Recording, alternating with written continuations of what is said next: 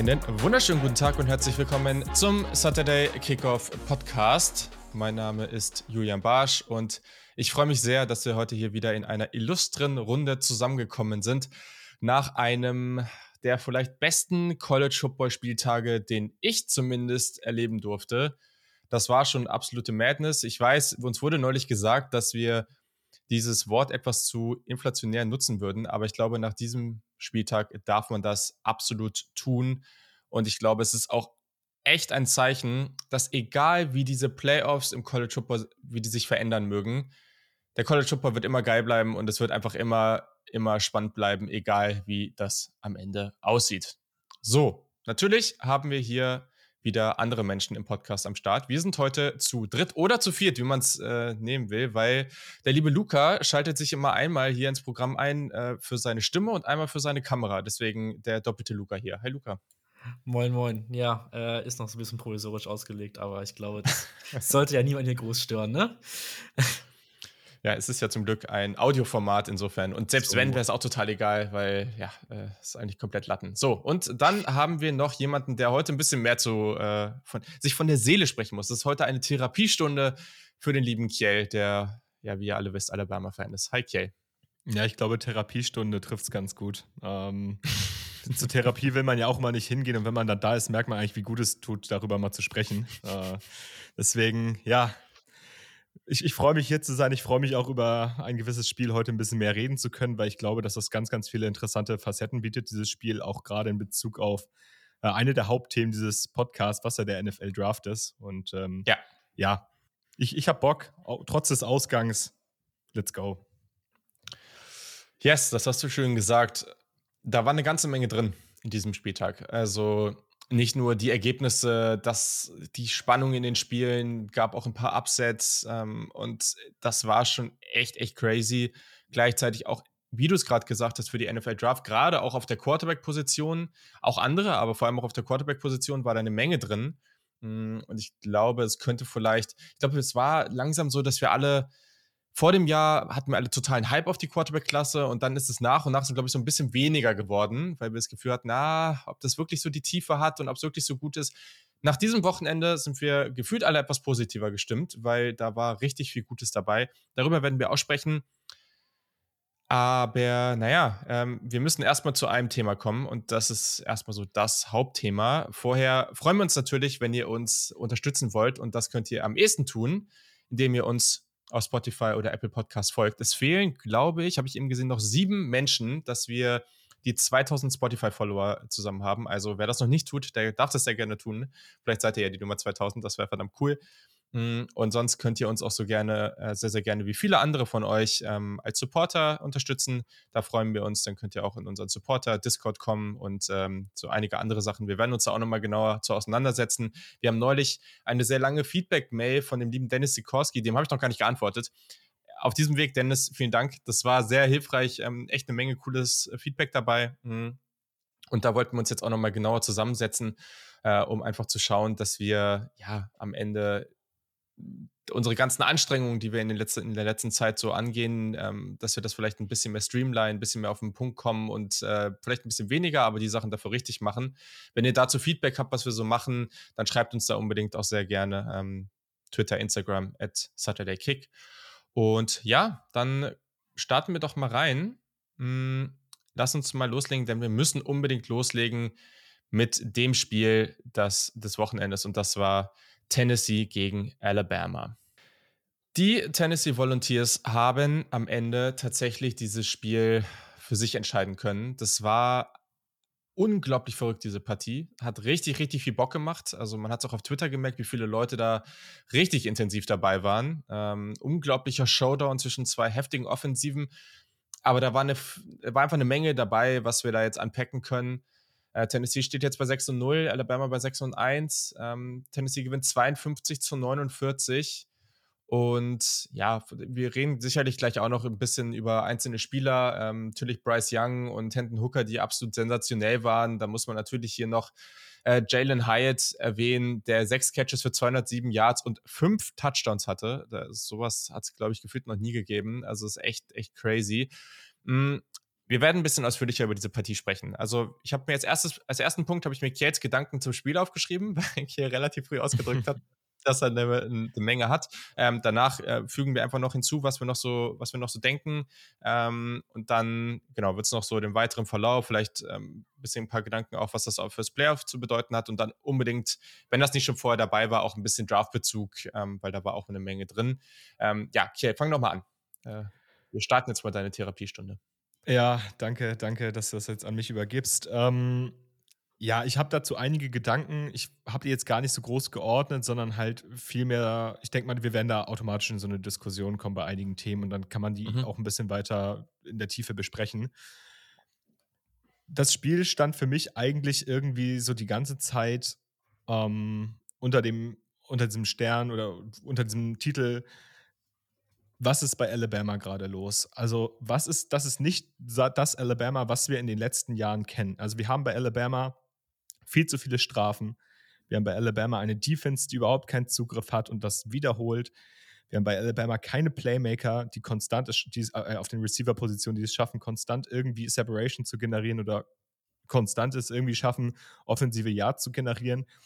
Und dafür hast du bei Alabama halt zwei Spieler, die seit Wochen dafür sorgen, dass diese Offense irgendwie am Laufen, also irgendwie am Laufen bleibt, dass sie irgendwie läuft. Das sind Bryce Young und Jameer Gibbs und die tragen aktuell das Team. Und ähm, das ist jetzt lange Zeit gut gegangen. Das ist lange Zeit hat das irgendwie geklappt. Lange Zeit konnte man das irgendwie schaffen gegen schwache Competition eh. Da konnten dann auch die etwas, naja, in Anführungszeichen schlechteren Spieler ein bisschen glänzen.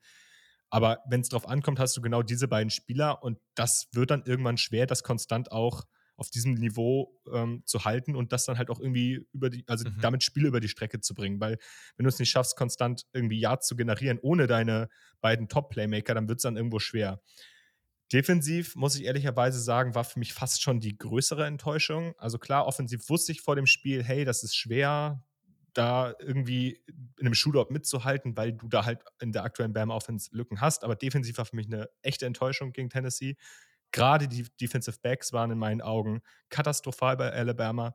Äh, man hat es nicht geschafft, irgendwie mal äh, längere Yard Gains zu verhindern, obwohl man sehr, sehr soft gespielt hat. Also ich war am Wochenende mit Luca und auch mit ähm, einem Supporter, ich glaube, das war Henry war das ja. Wir waren auf dem Discord und Luca hat mich teilweise wirklich gefragt, sag mal, Kiel, die spielen da ja wirklich teilweise 10 Yards, 15 Yards off, so, weil sie so Angst haben. Das sind das sind freie fünf bis sechs Yards, die er da so oder so kriegen würde bei diesem, bei diesem ja, Play. Das, das war crazy. So, das war komplett crazy. Die ja. hatten Schiss. Die Defensive Backs hatten Schiss. Pete Golding hatte Schiss vor diesem Tennessee Passing Game und hat es nicht geschafft. Die langen Completions sind größtenteils alle durchgegangen, weil man es nicht geschafft hat, hier und da mal einen Receiver zu bumpen, weil man es nicht geschafft hat, hier und da mal irgendwie einen Receiver irgendwie mit dem Speed zu matchen, weil du keine Spieler dafür hattest, die das konnten. Du hast keine Spieler gehabt, die Tennessee Speed auf irgendeinem Level matchen konnten. Ähm, DeMarco Helms war die armste Sau an dem Tag, weil er die ganze Zeit Deep spielen durfte gegen Spieler, die einfach deutlich schneller als er waren und was äh, als er waren. Und was, was glaubst du halt, was du bekommst, wenn du die ganze Zeit Safeties gegen Speedstars stellst oder Safeties mit einem Speedstar versuchst, irgendwie klarkommen zu lassen? Das klappt halt nicht, vor allem nicht gegen Tennessee. Und gerade in dieser Josh Heupel Offense, die halt wirklich sehr viel No-Huddle spielen, immer wieder ins, ins ähm, immer wieder sich aufstellen und fürs nächste Play gehen dann kannst du halt auch upfront, und das ist der nächste Punkt, von dem ich enttäuscht bin, überhaupt keine Pressure generieren, weil man gemerkt hat, dass Alabamas Defensive Line nach zwei Quartern, die waren tot. Die waren stehend K.O. Die haben keine Pressure auf Hendon bekommen. Hendon hatte Zeit bis zum Abwinken, konnte immer wieder tief gehen und wenn er die nicht hat, dann konnte er halt die kurze Completion nehmen, weil die Alabama äh, Defensive Backs so oft standen und so, so soft gespielt haben, dass du einfach keine Möglichkeit hattest, irgendwie diese Offense zu stoppen. So. Und das dann nicht vergessen halt, zwischendurch, bitte. Hm? Luft holen zwischendurch nicht vergessen. Ja, es, ich, ich rede gerade ein bisschen in Rage. um, ähm, und dann ist es halt einfach schwer, offensiv mitzuhalten. Bryce Young hat in meinen Augen das beste Spiel seiner Karriere gemacht. Vielleicht noch verglichen mit dem Georgia SEC Championship Game, aber das war in meinen Augen mit das beste Bryce Young-Spiel, was ich von ihm gesehen habe. Und wenn du Bryce Young also in seiner besten Verfassung bekommst, obwohl er ja theoretisch noch angeschlagen war. Ich finde, davon hat man nicht viel gesehen, um ehrlich zu sein. Deswegen nehme ich das jetzt mal ein bisschen raus. So, der, der wirkte nicht, als wäre er angeschlagen. Aber du hast Bryce Young, du hast das beste Spiel von Bryce Young bekommen, du hast einen wirklich starken Jamir Gibbs bekommen, du hast eine Offensive Line gehabt, die in meinen Augen gut war. Also die Offensive Line hat teilweise wirklich lange geblockt. Du hast Receiver gehabt, die ich sag mal so, du hast Receiver gehabt, die aus ihrer Situation noch mit das Beste gemacht haben, obwohl da das Talent fehlt. Du kannst eventuell ein, zwei Freshmen herausheben, die gut waren, Isaiah Bond und eventuell noch Kobe Prentice. Dahinter fehlt es dann einfach wirklich an Qualität und du willst deine, dein offensives Passspiel nicht auf Freshmen verlagern. Wenn du diesen Bryce Young bekommst und das Spiel nicht closen kannst, dann musst du dein defensives System und dann musst du deine defensive Spielweise irgendwie hinterfragen. Und Pete Golding, beziehungsweise auch Nick Sabe, den darf man da nicht aus der Verantwortung nehmen, haben es vier Quarter lang nicht geschafft, irgendwie zu adjusten und irgendwie hinzubekommen, diese langen Completions nicht zuzulassen. Und ja, wenn diese langen Completions nicht da waren, dann waren es halt die kurzen, dann waren halt kurze Slants mit viel Yards after Catch. So. Und für mich die Höhe des ganzen defensiven Backfields war eigentlich, war dann halt der letzte Drive, den Tennessee hatte. Denn für die Leute, die das Spiel nicht gesehen haben, Tennessee ähm, hatte noch 15 Sekunden Zeit oder 16 Sekunden Zeit, um einmal übers Feld zu marschieren, um in den Field Goal Range zu kommen. Alabama ähm, hat dabei noch zwei Timeouts und die Alabama Defensive Backs haben komplett soft gespielt, haben den alle, allen Platz der Welt gelassen und haben zwei komplett, also komplett frei Completions eigentlich zugelassen und haben Tennessee nicht, also haben nicht ansatzweise irgendwie versucht, die von, äh, von der Field Goal Range wegzulocken. So, und wenn du das halt so spielst im Defensive Backfield, ja, dann musst du dich nicht wundern, dass du über 50 Dinger von Tennessee kassierst. Tut mir leid. Jo, da ist eine Menge drin. ähm, Hat sich im Discord auch noch mal heftig angehört, sage ich. Also Discord, das war echt crazy zwischenzeitlich. Äh, was da Wörter gefallen sind, äh, war stark. Also auf ja. jeden Fall schaut da die nächsten Wochen mal vorbei auf dem Discord mal, wenn ihr da Gelegenheit habt und Supporter seid. Äh, ist auf jeden Fall mal ganz witzig. Hat auch übel Bock gemacht. Äh, ja. Ja, also, also auf dem Discord. Ein, ein, ja, willst ja, du es noch kurz? Nee, okay. Ja, auf dem Discord war es ein bisschen sehr emotional. Ähm, da kam dann noch dazu, dass die Refs in dem Spiel, aber da will ich gar nicht das irgendwie auf eine Seite schieben, die Refs in dem Spiel waren katastrophal. Also da waren so viele falsche und nicht, also waren so viele schlechte Flaggen dabei, eine Pass Interference gegen Tennessee, die keine war in der Endzone. Dazu ein, ähm, ein Targeting, was nicht gecallt wurde.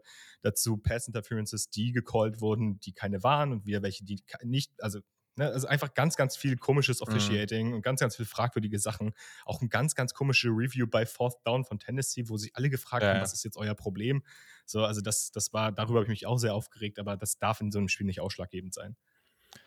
Ja, Alabama hatte 17 Penalties, Tennessee 6. Das war natürlich auch echt ein Faktor. Ähm, aber eine Sache, die ich auch nochmal, also damit das auch mal von mehreren Personen hier kommt an der Stelle. Ähm, ich meine, ich weiß nicht, mit wem das war. Ich glaube, es war mit Henry oder irgendwer war das auf Twitter neulich. Ähm, gar nicht, um Henry das jetzt anzukreiden. Äh, er hat danach auch direkt gesagt, so ja, dann, dann, hat er das noch nicht so auf dem Schirm gehabt. Ähm, war nur, weil äh, das in der Konversation war, wo ich es gesehen habe also bei Alabama wird ja dann häufig gesagt, so, ach, jetzt äh, tu mal nicht so, die Alabama hat immer Ausnahmetalent auf den, auf allen Positionen. Und das kann gar nicht sein, dass der Supporting Cast von Bryce Young da jetzt irgendwie nicht Elite ist.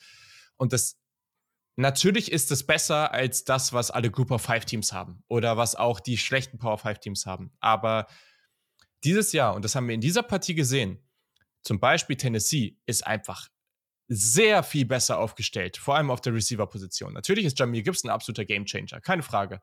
Ähm, aber was Bryce Young da macht und was er, also was er für einen Supporting Cast hat, das ist halt einfach im Vergleich zu den richtigen Top-Teams ist es nicht auf dem gleichen Level und es ist auch, es gibt auch genug andere Teams, die da einfach sehr ähnlich aufgestellt sind. Ähm, ich glaube, da würde man wahrscheinlich easy 20, 25 Teams ähm, im College Football finden, die man entweder besser oder teilweise, wo man echt überlegen müsste, wen sieht man da jetzt vorne oder hängt wahrscheinlich dann auch einfach von einem guten Tag ab. Also was Bryce Young da jetzt schon an regelmäßigen Stellen gemacht hat, ähm, auch gegen Texas war ja, ja der Fall, dieser letzte Drive, ähm, aber auch hier, das ist teilweise so absurd und das ist so, so stark, ähm, wie er dieses Team getragen hat und auch die kleinen Momente, boah, also dieser, dieses eine Ding, wo äh, das, das coolste, das coolste bei Bryce Young finde ich immer sind seine Augen im Rücken. Also dieses, diese Awareness, die der hat.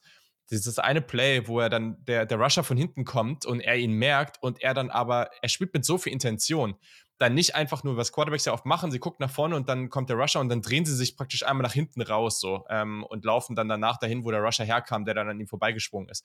Aber er läuft dann nicht einfach nur nach hinten, sondern er geht im, er, also mit Intention nochmal den einen Schritt nach vorne, um so zu tun, als ob er in der Pocket hochgeht, um dann aber nach hinten rauszugehen. Und das sind so ganz, ganz kleine, subtile Dinge, die sind einfach der Hammer. Und da merkt man, wie viel weiter Bryce Young im Vergleich zu fast allen Quarterbacks ist. Das ist einfach der absolute Kracher. Ähm, aber auch hier hat es jetzt halt wirklich nicht gereicht. Äh, und das lag dann natürlich irgendwie auch daran, dass, und das fand ich interessant, da wurde da auch ein bisschen drüber geredet, glaube ich auch, ich weiß nicht, ob es im Broadcast war oder ob es ähm, bei The Athletic im Podcast war, es gab ja diesen Moment, ähm, weiß jetzt gar nicht so, wahrscheinlich so drittes Viertel, ähm, wo Alabama dann, lagen ja relativ deutlich hinten, sind wieder rangekommen und dann haben sie geführt. Und dann war dieser Moment, wo man dachte so, okay, jetzt hat Alabama das Spiel gedreht und das geben sie nicht mehr her. Und an dem Punkt war ich auch. Habe ich auch gedacht, okay, das ist das Typ, das ist der typische Verlauf, den wir sehen und das gibt Alabama nicht mehr her. Und da hat man gesehen, dieses mentale Make-up von dem Hendon Hooker, aber auch von allen anderen, also sicherlich auch von dem Josh Heupel, der die gesamte Zeit, immer weil man ihn gesehen hat oder auch in Interviews immer sehr so calm and collected gewirkt hat, ähm, dass sie da dann rauskommen und sich überhaupt nicht beirren lassen in dieser absolut kranken Atmosphäre und dann einfach ihr Spiel weiter aufgezogen haben und genau das weitergemacht haben, was sie vorher gemacht haben. Das ist, das fand ich wirklich beeindruckend. Also das sieht man von den allerwenigsten Teams und dass du das da so durchziehst, ähm, das, war, das war wirklich sehr, sehr stark und da muss man halt einfach auch anerkennen, dass Tennessee, die haben defensiv auch einfach viele gute Momente gehabt. Auch natürlich 49 Punkte, das war jetzt auch nicht äh, keine elitäre Leistung, aber ähm, trotzdem viele gute Momente gehabt, gerade auch gut ins Spiel gestartet. Das war gleich sehr, sehr beeindruckend, gerade auch der erste Drive. Ähm, aber du hast halt da mit Jalen Hyatt, du hast ja mit Brew McCoy und, und weiteren ähm, wirklich sehr, sehr gute Receiver. Und der beste Receiver, Cedric Tillman, fehlt ja. Der ist ja raus. das ist ja nochmal richtig absurd. Also dieses Team ist gefühlt, haben die so einen Perfect Storm erwischt, wie in so einer Light-Version, ein bisschen von LSU von 2019, habe ich so das Gefühl. Mal gucken, wie weit sie das trägt. Aber die haben einfach eine unglaublich breit aufgestellte Offense. Und ähm, ja, das ist schon verdammt cool. Aber ja, Luca, sag du mal was dazu. Ich bin jetzt noch gar nicht ja, kommen lassen also ein paar Punkte, die du schon gerade gesagt hast, will ich noch ein bisschen tiefer kurz drauf eingehen. Also einmal Bryce Young. Das eine Play, was mir da im Kopf geblieben ist, war, ich weiß nicht, wann es war, ich weiß nicht, was für ein Down das war oder was auch immer, wo er einfach rauskommt, ganz entspannt rausgesteppt ist nur und irgendwie dann vier, fünf Leute ihn rum waren und einfach da stand. So, keine Ahnung, ich glaube, das war fünf, sechs, sieben Yards rechts oder so von der Pocket oder sowas stand da einfach. Ganze Druck kommt auf ihn zu, er steht da und bringt den Pass perfekt an. Ich weiß auch nicht mehr, zu wem es war, aber ich glaube, Kiel, du weißt das Play auch noch, von dem ich rede. Ähm ja, ja, also das war das eine Play, wo er rechts rausgerollt ist. Ja. Er kriegt mega viel Druck. Vorher sogar noch einem Rusher mehr oder weniger, hat er ihm noch einen, noch einen Ankle-Breaker mehr ja. oder weniger gegeben, ja. der dann komplett an genau. ihm vorbeifliegt und dann anstatt dann quasi aus der Bewegung den Ball zu werfen mit dem Risiko, dass das inaccurate, äh, inaccurate wird, bleibt er halt stehen, geht das Risiko ein, dass er dann halt ein etwas kleineres Fenster hat, bleibt stehen, zettelt seine Feet und wirft das Ding halt akkurat 15, 20 Yards downfield, neues First Down. So crazy. Das ist halt, die Ruhe hat halt am College fast niemand, ne? Das ja. ist krass. Das genau, das wollte ich nochmal äh, kurz betonen. Also die, wirklich die, die Ruhe, was Kerl gerade schon meinte, das ist echt, echt verrückt, was das Bruce Young da den Aspekt angeht. Zu seinem, ja, Receiving Core, beziehungsweise generell zu seinen Waffen so, fand ich halt, dass Cameron Latu halt da wirklich äh, so das Konstanteste dann noch wirklich, wirklich war so. Ähm, Kevin hatte in, in, so wichtigen Situationen halt immer mal diese Catches gehabt für keine sieben, acht Yards oder sowas mal zum neuen First Down oder auch in der Red Zone halt den einen Touchdown gehabt. Ähm, wahrscheinlich mit der konstanteste, würde ich jetzt mal so sagen. Ähm, und ansonsten, was mir aufgefallen ist, ähm, ja, die Pemba Running Backs in Pass Protection, das war eine absolute Katastrophe. ja. Das war wirklich komplett verrückt schlecht. Ähm, da hatten wir auch im Disco drüber gesprochen gehabt, dass es so viele Blocks, die sich da verpasst haben oder halt falsche Leverage hatten, auf der falschen Seite standen, nicht richtig rübergekommen sind. Das war auch auf jeden Fall ein Punkt, der, der sehr, sehr schwierig war. Ähm, ja, angesprochen die Penalties bei Alabama, witziger Anführungszeichen Fact. Ähm, Alabama hat halt mehr Penalty Yards jetzt als Rushing Yards. 130 Penalty Yards und 114 Rushing Yards. Muss man sich auch mal überlegen so. Äh, mit einem Rusher halt wie äh, Jamie Gibbs da im Backfield. Ähm, und Bryce Young, der ja auch durchaus mobil sein kann, ähm, ist das auf jeden Fall schon erwähnenswert, denke ich. Und dann halt, keine Ahnung, generell war das auch so auf Alabamas Seite halt von Fehlern geprägt, das Spiel. Dann kam der Muff Punt noch dazu. Ähm, der wäre auch nicht ganz äh, unwichtig. Äh, das war dann, ich glaube, auch Tennessee direkt einen Touchdown gemacht danach. Ich bin mir gerade nicht ganz sicher. Ähm, kann Kier mich gerne nochmal korrigieren. Ja. Oh, ich weiß es gerade nicht mehr, aber kann, kann, gut sein. Also, ich meine, Tennessee hat ja auch Fehler gemacht, ne? Das ja, ja, klar, ist, ist, ja nicht so, dass ja. beide fehlerlos gespielt haben. Es, es war relativ floppy äh, zwischendurch so von beiden Seiten. Also, ähm, ja, da haben beide, wie gesagt, beide Defensiven sich mit Ruhm bekleckert, aber halt in wichtigen Situationen war halt Tennessee dann schon eher da, hat auch dann halt gefühlt mehr Druck halt auf Bryce angebracht, so. Kerl hat ja auch schon gemeint, von, von Alabamas, äh, die Land kam ja auch relativ wenig. Ein Sack nur, ich glaube, Tennessee auch nur ein, aber irgendwie hat das im Spiel so gefühlt gehabt, dass da mehr Druck halt kam auf Bryce Young. Ähm, und ja, dann hast du halt, das ist halt auch das Ding so, du hast halt Bruce McCoy das ganze Spiel über nicht wirklich viel gesehen und da kommt halt am Ende für diesen wichtigen Catch 27 Yards und, und holt dir praktisch damit das Spiel im Prinzip so. Ähm, mhm. Klar, du musst das 40 Yard Fico noch reinmachen dann, aber ich sag mal so, und ohne den Catch, äh, glaube ich, kommt es dazu erstmal gar nicht. Ähm, ja. Ja, was ein Ei am Ende, da dieser, dieses Fico. Aber auch, äh, es, es, ist durchgegangen äh, und die Tennessee-Fans sind aus Feld gestürmt, haben erstmal den Goalpost runtergerissen die University of Tennessee hat wohl irgendwie auch schon so eine Art äh, äh, Fundraiser dafür jetzt online gestartet. Keine Ahnung, ob sie das jetzt notwendig haben, um habt sich einen Goalpost zu kaufen. Habt ihr Bilder vom Rasen gesehen teilweise? Auch von der Endzone mit, nee. den, äh, mit, den, mit den karierten Feldern da hinten drin. Ey, komplett zerstört auch einfach nur. ähm, das war auch verrückt. Und dann, ich glaube, der Goalpost ist dann auch irgendwie im Fluss dann noch gelandet. Ähm, ja. Auch ganz entspannt mal. Schön, ne? Naja, gut, ja. was willst du sonst damit machen, ne? In Garten stellen ist ein bisschen auffällig, aber ja, also.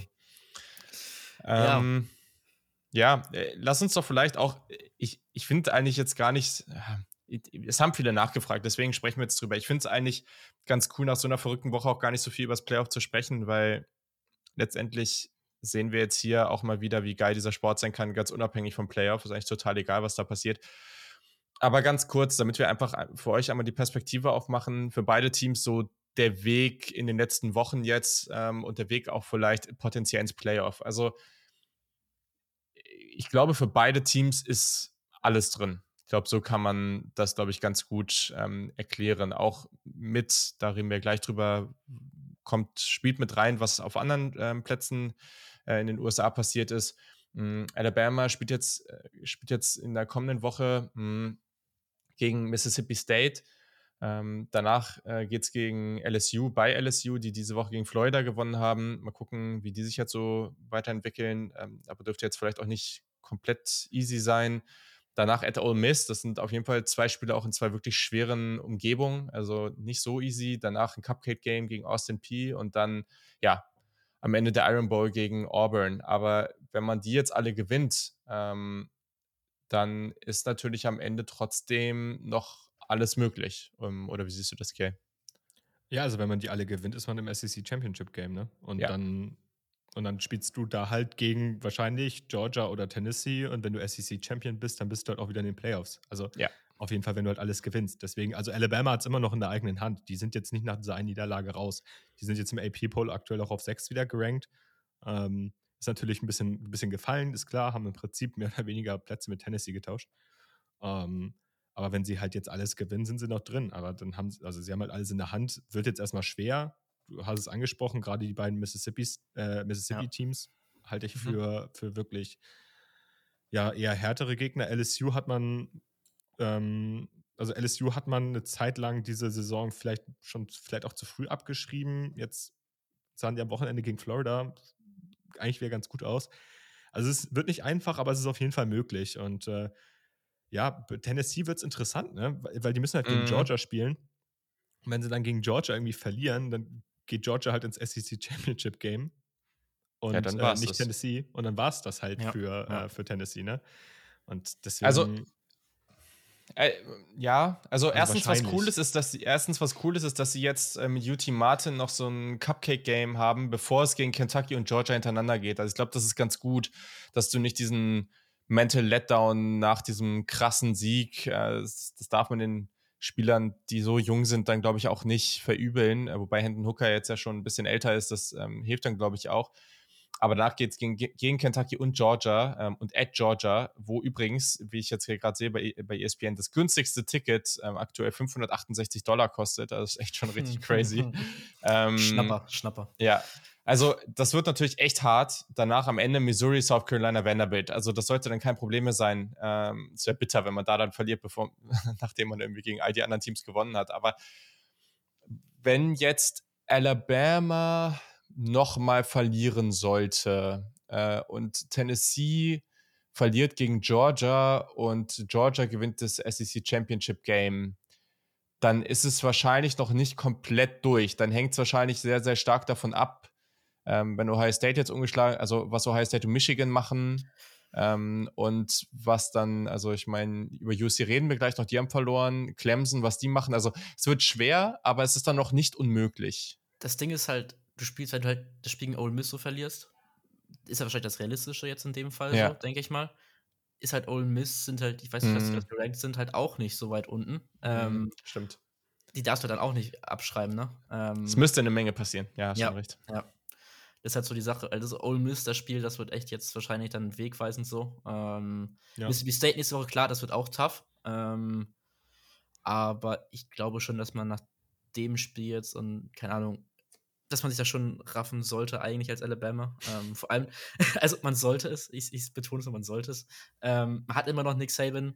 Ähm, den Faktor darfst du halt auch nie vergessen, so.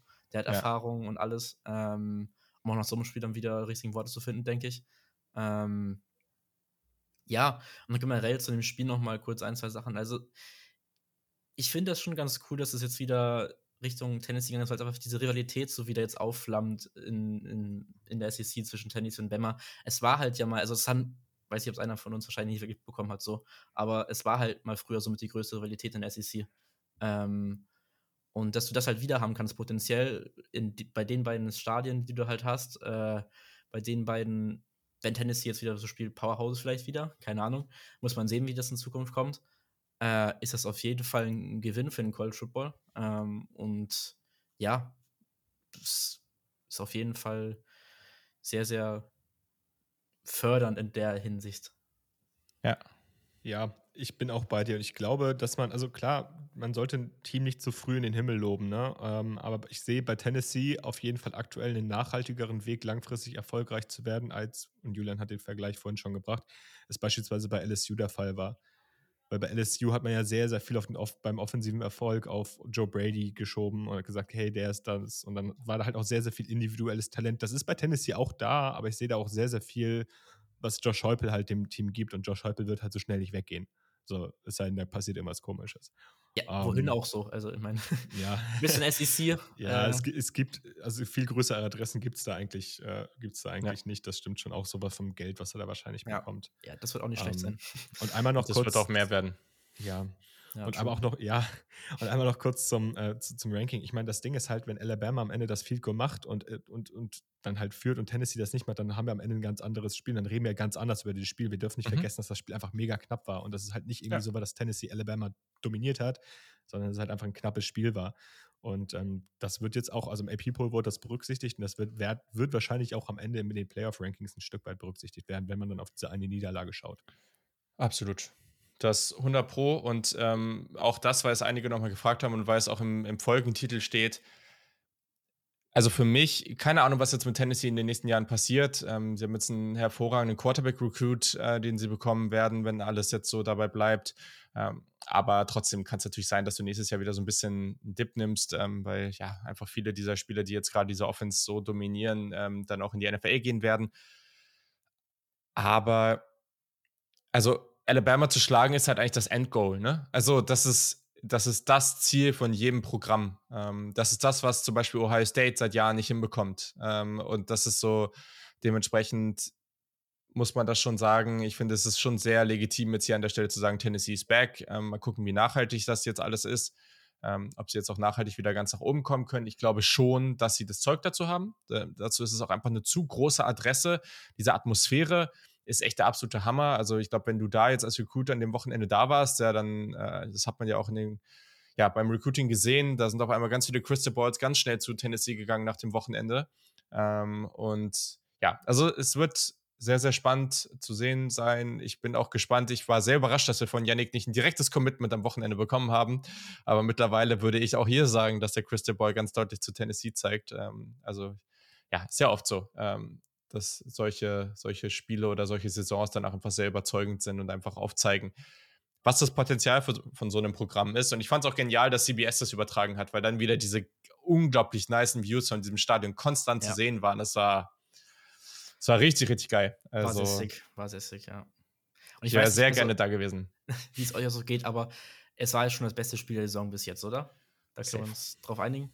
Ja, ich glaube, das muss man so sagen. Wir haben ja lange über App State und UNC geredet. Und das ja. war auch ein ziemlich geiles Spiel, aber das sind halt nicht die Namen, ne? Und es da hat, halt genau, das hat nicht diese Bedeutung so von dem Spiel ja. halt. Ja. Äh, die Atmosphäre ist auch nicht so da, ne? Also ich, ja. von, von der Madness, was da passiert ist, ist das fast noch mal verrückter gewesen, weil da so ein paar Momente, aber das war auch teilweise eher die Dummheit, ne, die, die, die sie da an den Tag gelegt haben. Also ich glaube, deswegen muss man das so, schon nochmal unterscheiden. Ähm, aber ja, also das sind die Spiele, wo alle immer wieder, das hat man überall gelesen, egal aus Deutschland, USA, alle überall die Tweets, das ist das, was ich am College Football liebe und darum ist das der geilste Sport der Welt und, ja. und das ist genau das, das ist genau der Grund, warum die NFL, sorry an alle anderen und ich, ich mag die NFL sehr gerne, ähm, zumindest zu, wenn wir über das reden, was auf dem Spielfeld passiert, aber das ist einfach das, was den College Football so viel geiler macht da hat die NFL halt auch einfach leider keine Chance.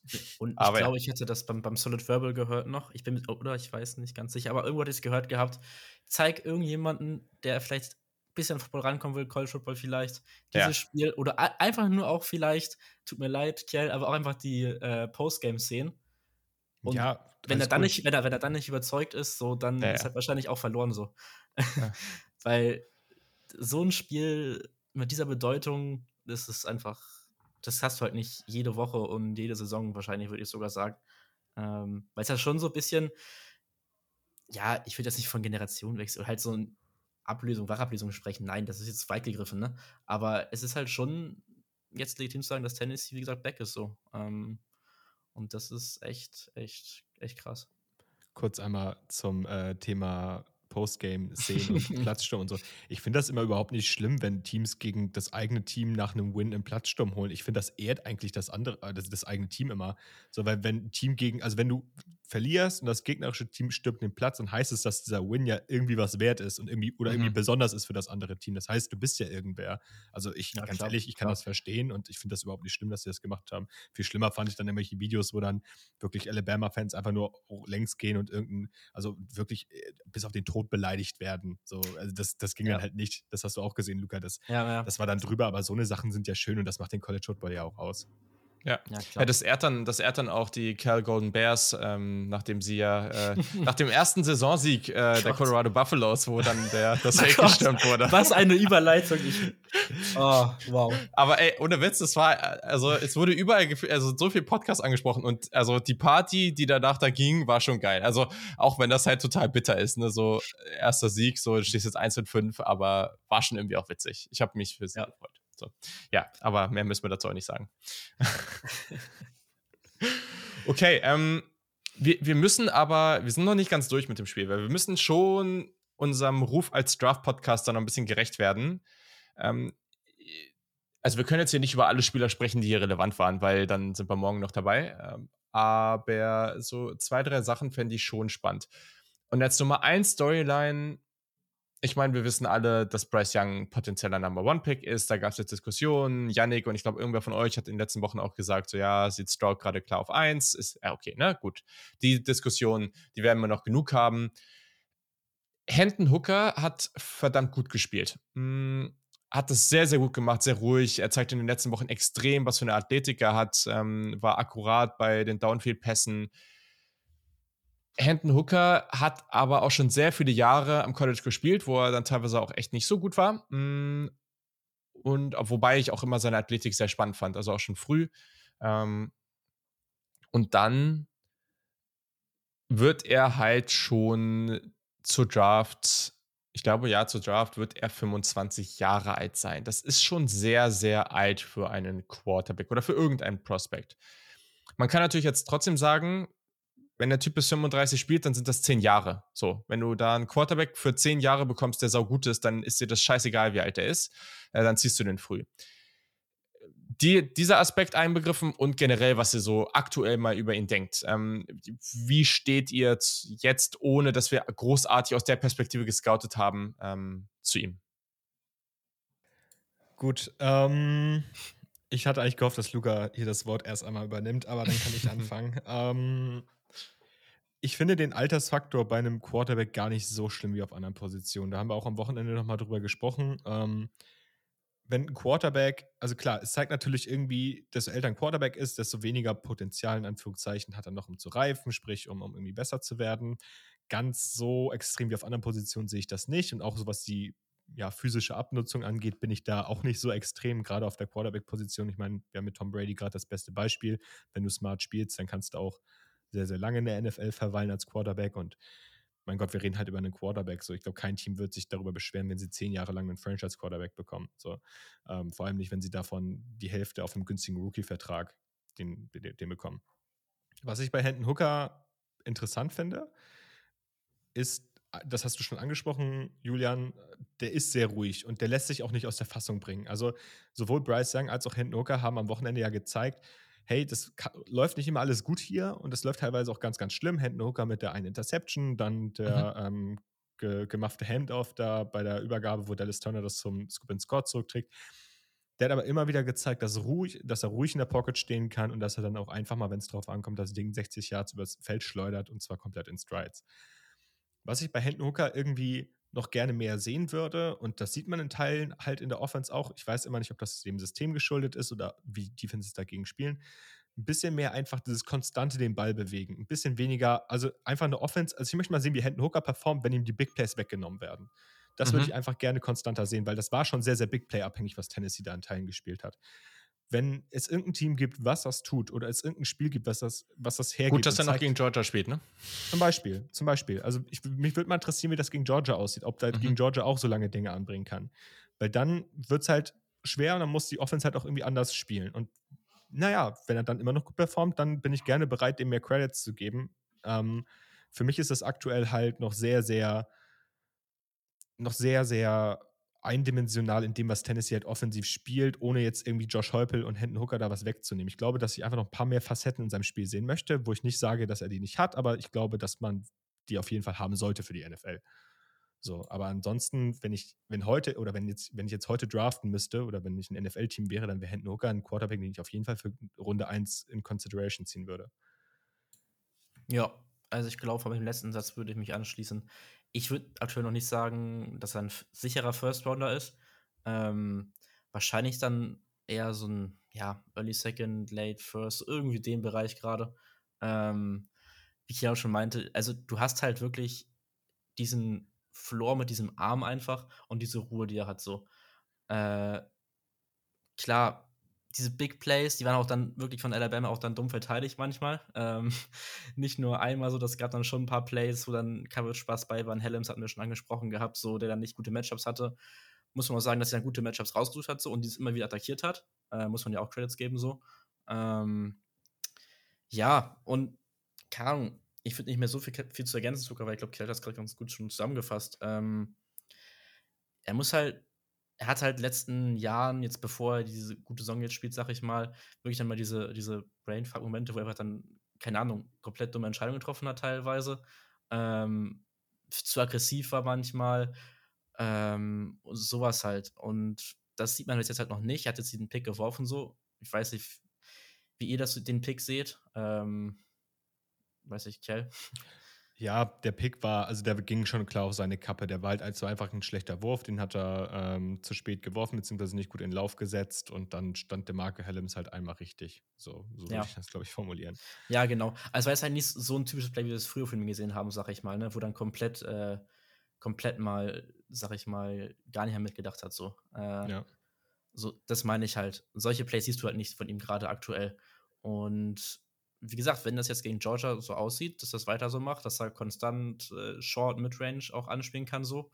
Ähm, Slants und so ist über Mitte ist ja alles schön und gut, aber wenn auch dann wirklich Outside auch nochmal dann ein bisschen was zeigen kann, ähm, bin ich auch gespannt, wie das dann aussieht. Ähm, ja, ist auf jeden Fall sehr spannend für den Draft und könnte in diese Quarterback-3-Diskussion auf jeden Fall äh, ein bisschen noch an Fahrt sind, jetzt gewonnen haben. Kann man das so sagen?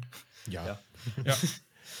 ja also ich glaube, ich gehe da, geh da soweit mit. Ähm, Hätten Hooker bringt eine ganze Menge mit. Ne? Also wir müssen einfach nur mal sehen, dass letztes Jahr viele Malik Willis als QB1 hatten und der war natürlich erst viel, viel jünger. Also ich glaube, der wird wahrscheinlich nach seinem Rookie-Vertrag noch jünger sein als Hinton Hooker dann. Also trotzdem, oder ähnlich alt, aber trotzdem, Hinton Hooker hat, also das darf man auch nicht vergessen, der ist super athletisch. Also der wird dann direkt in diese Riege nach Lama Jackson und Co., so nach diesen athletischen Quarterbacks, da, da wird er direkt dahinter zu finden sein. Ne? Also der macht das schon verdammt gut. Der hat auch die Größe, da wird es auch keine Diskussion darum geben, ah, ist, der, ist der zu klein oder sowas, sind die Hände nicht groß genug. All dieser Scheiß, den ganzen Kram, dem wird es überhaupt keine Diskussion drum geben. Und was ich nur interessant finde, ist, dass aktuell, und deswegen bin ich auch also äh, mal gucken, wie sich das alles entwickelt. Aber es gibt, glaube ich, wenig Draft-Klassen, auf die ich, ähm, auch gerade aus Quarterback-Perspektive, auf die ich jemals mehr hyped war als auf dieses Jahr. Und auch gar nicht unbedingt, weil das jetzt vielleicht die allerbeste von denen ist. Aber aktuell, ich habe jetzt gerade noch mal so ein, zwei Mock-Drafts angeguckt, auch von The Draft Network und so. Und ich weiß, ne, die müssen auch jede Woche irgendwas verändern, weil muss ja irgendwie spannend bleiben. Aber da sind zum Beispiel eh, Will, Will Levis wird konstant in der Top 5 gemockt. Ne? Ähm, und neulich kam ja auch der Bericht, dass, äh, dass einige Teams den als QB1 haben und der hat die Tools, der ist auch relativ athletisch, aber das, was der aktuell spielt, hat halt man muss es mal abwarten. Am Ende schaut man sich das alles an. Auch das mit Händen Hooker. Am Ende guckt man sich dieses ganze Tape an und dann werden die unterschiedlichen Pieces da zusammenkommen. Man wird sehen, wie spielt er irgendwie bei seinen Deep Shots, wie ist es irgendwie im Short Yardage und all dem. Und dann wird man das besser analysieren können, als es jetzt tun können. Aber aktuell sieht der ja nicht so gut aus. Und dann sind zum Beispiel auch so Namen, so gern ich ihn mag und ich würde es absolut feiern, wenn er komplett ausrastet und ich würde es lieben aber auch ein Cam Ward wird teilweise in der ersten Runde gehabt, gesehen. Und auch der hat gewisse Tools. Aber sorry, also dass der Hinton Hooker da nicht zu finden ist, finde ich halt schon wild. Ähm, andere haben ihn aktuell auch dann mal in, ersten, in die erste Runde gepackt. Aber ich glaube, wir werden eine sehr, sehr, egal wer es am Ende ist, ne, packt dann auch einen DJ U rein, vielleicht einen Kate Jefferson, keine Ahnung, je nachdem, wie wer dann so gefeiert wird. Ähm, aber ich glaube, wir werden so eine solide Gruppe an fünf, sechs, sieben Quarterbacks haben am Ende des Jahres, die so Runde 1, 2, die da in der Debatte sein werden.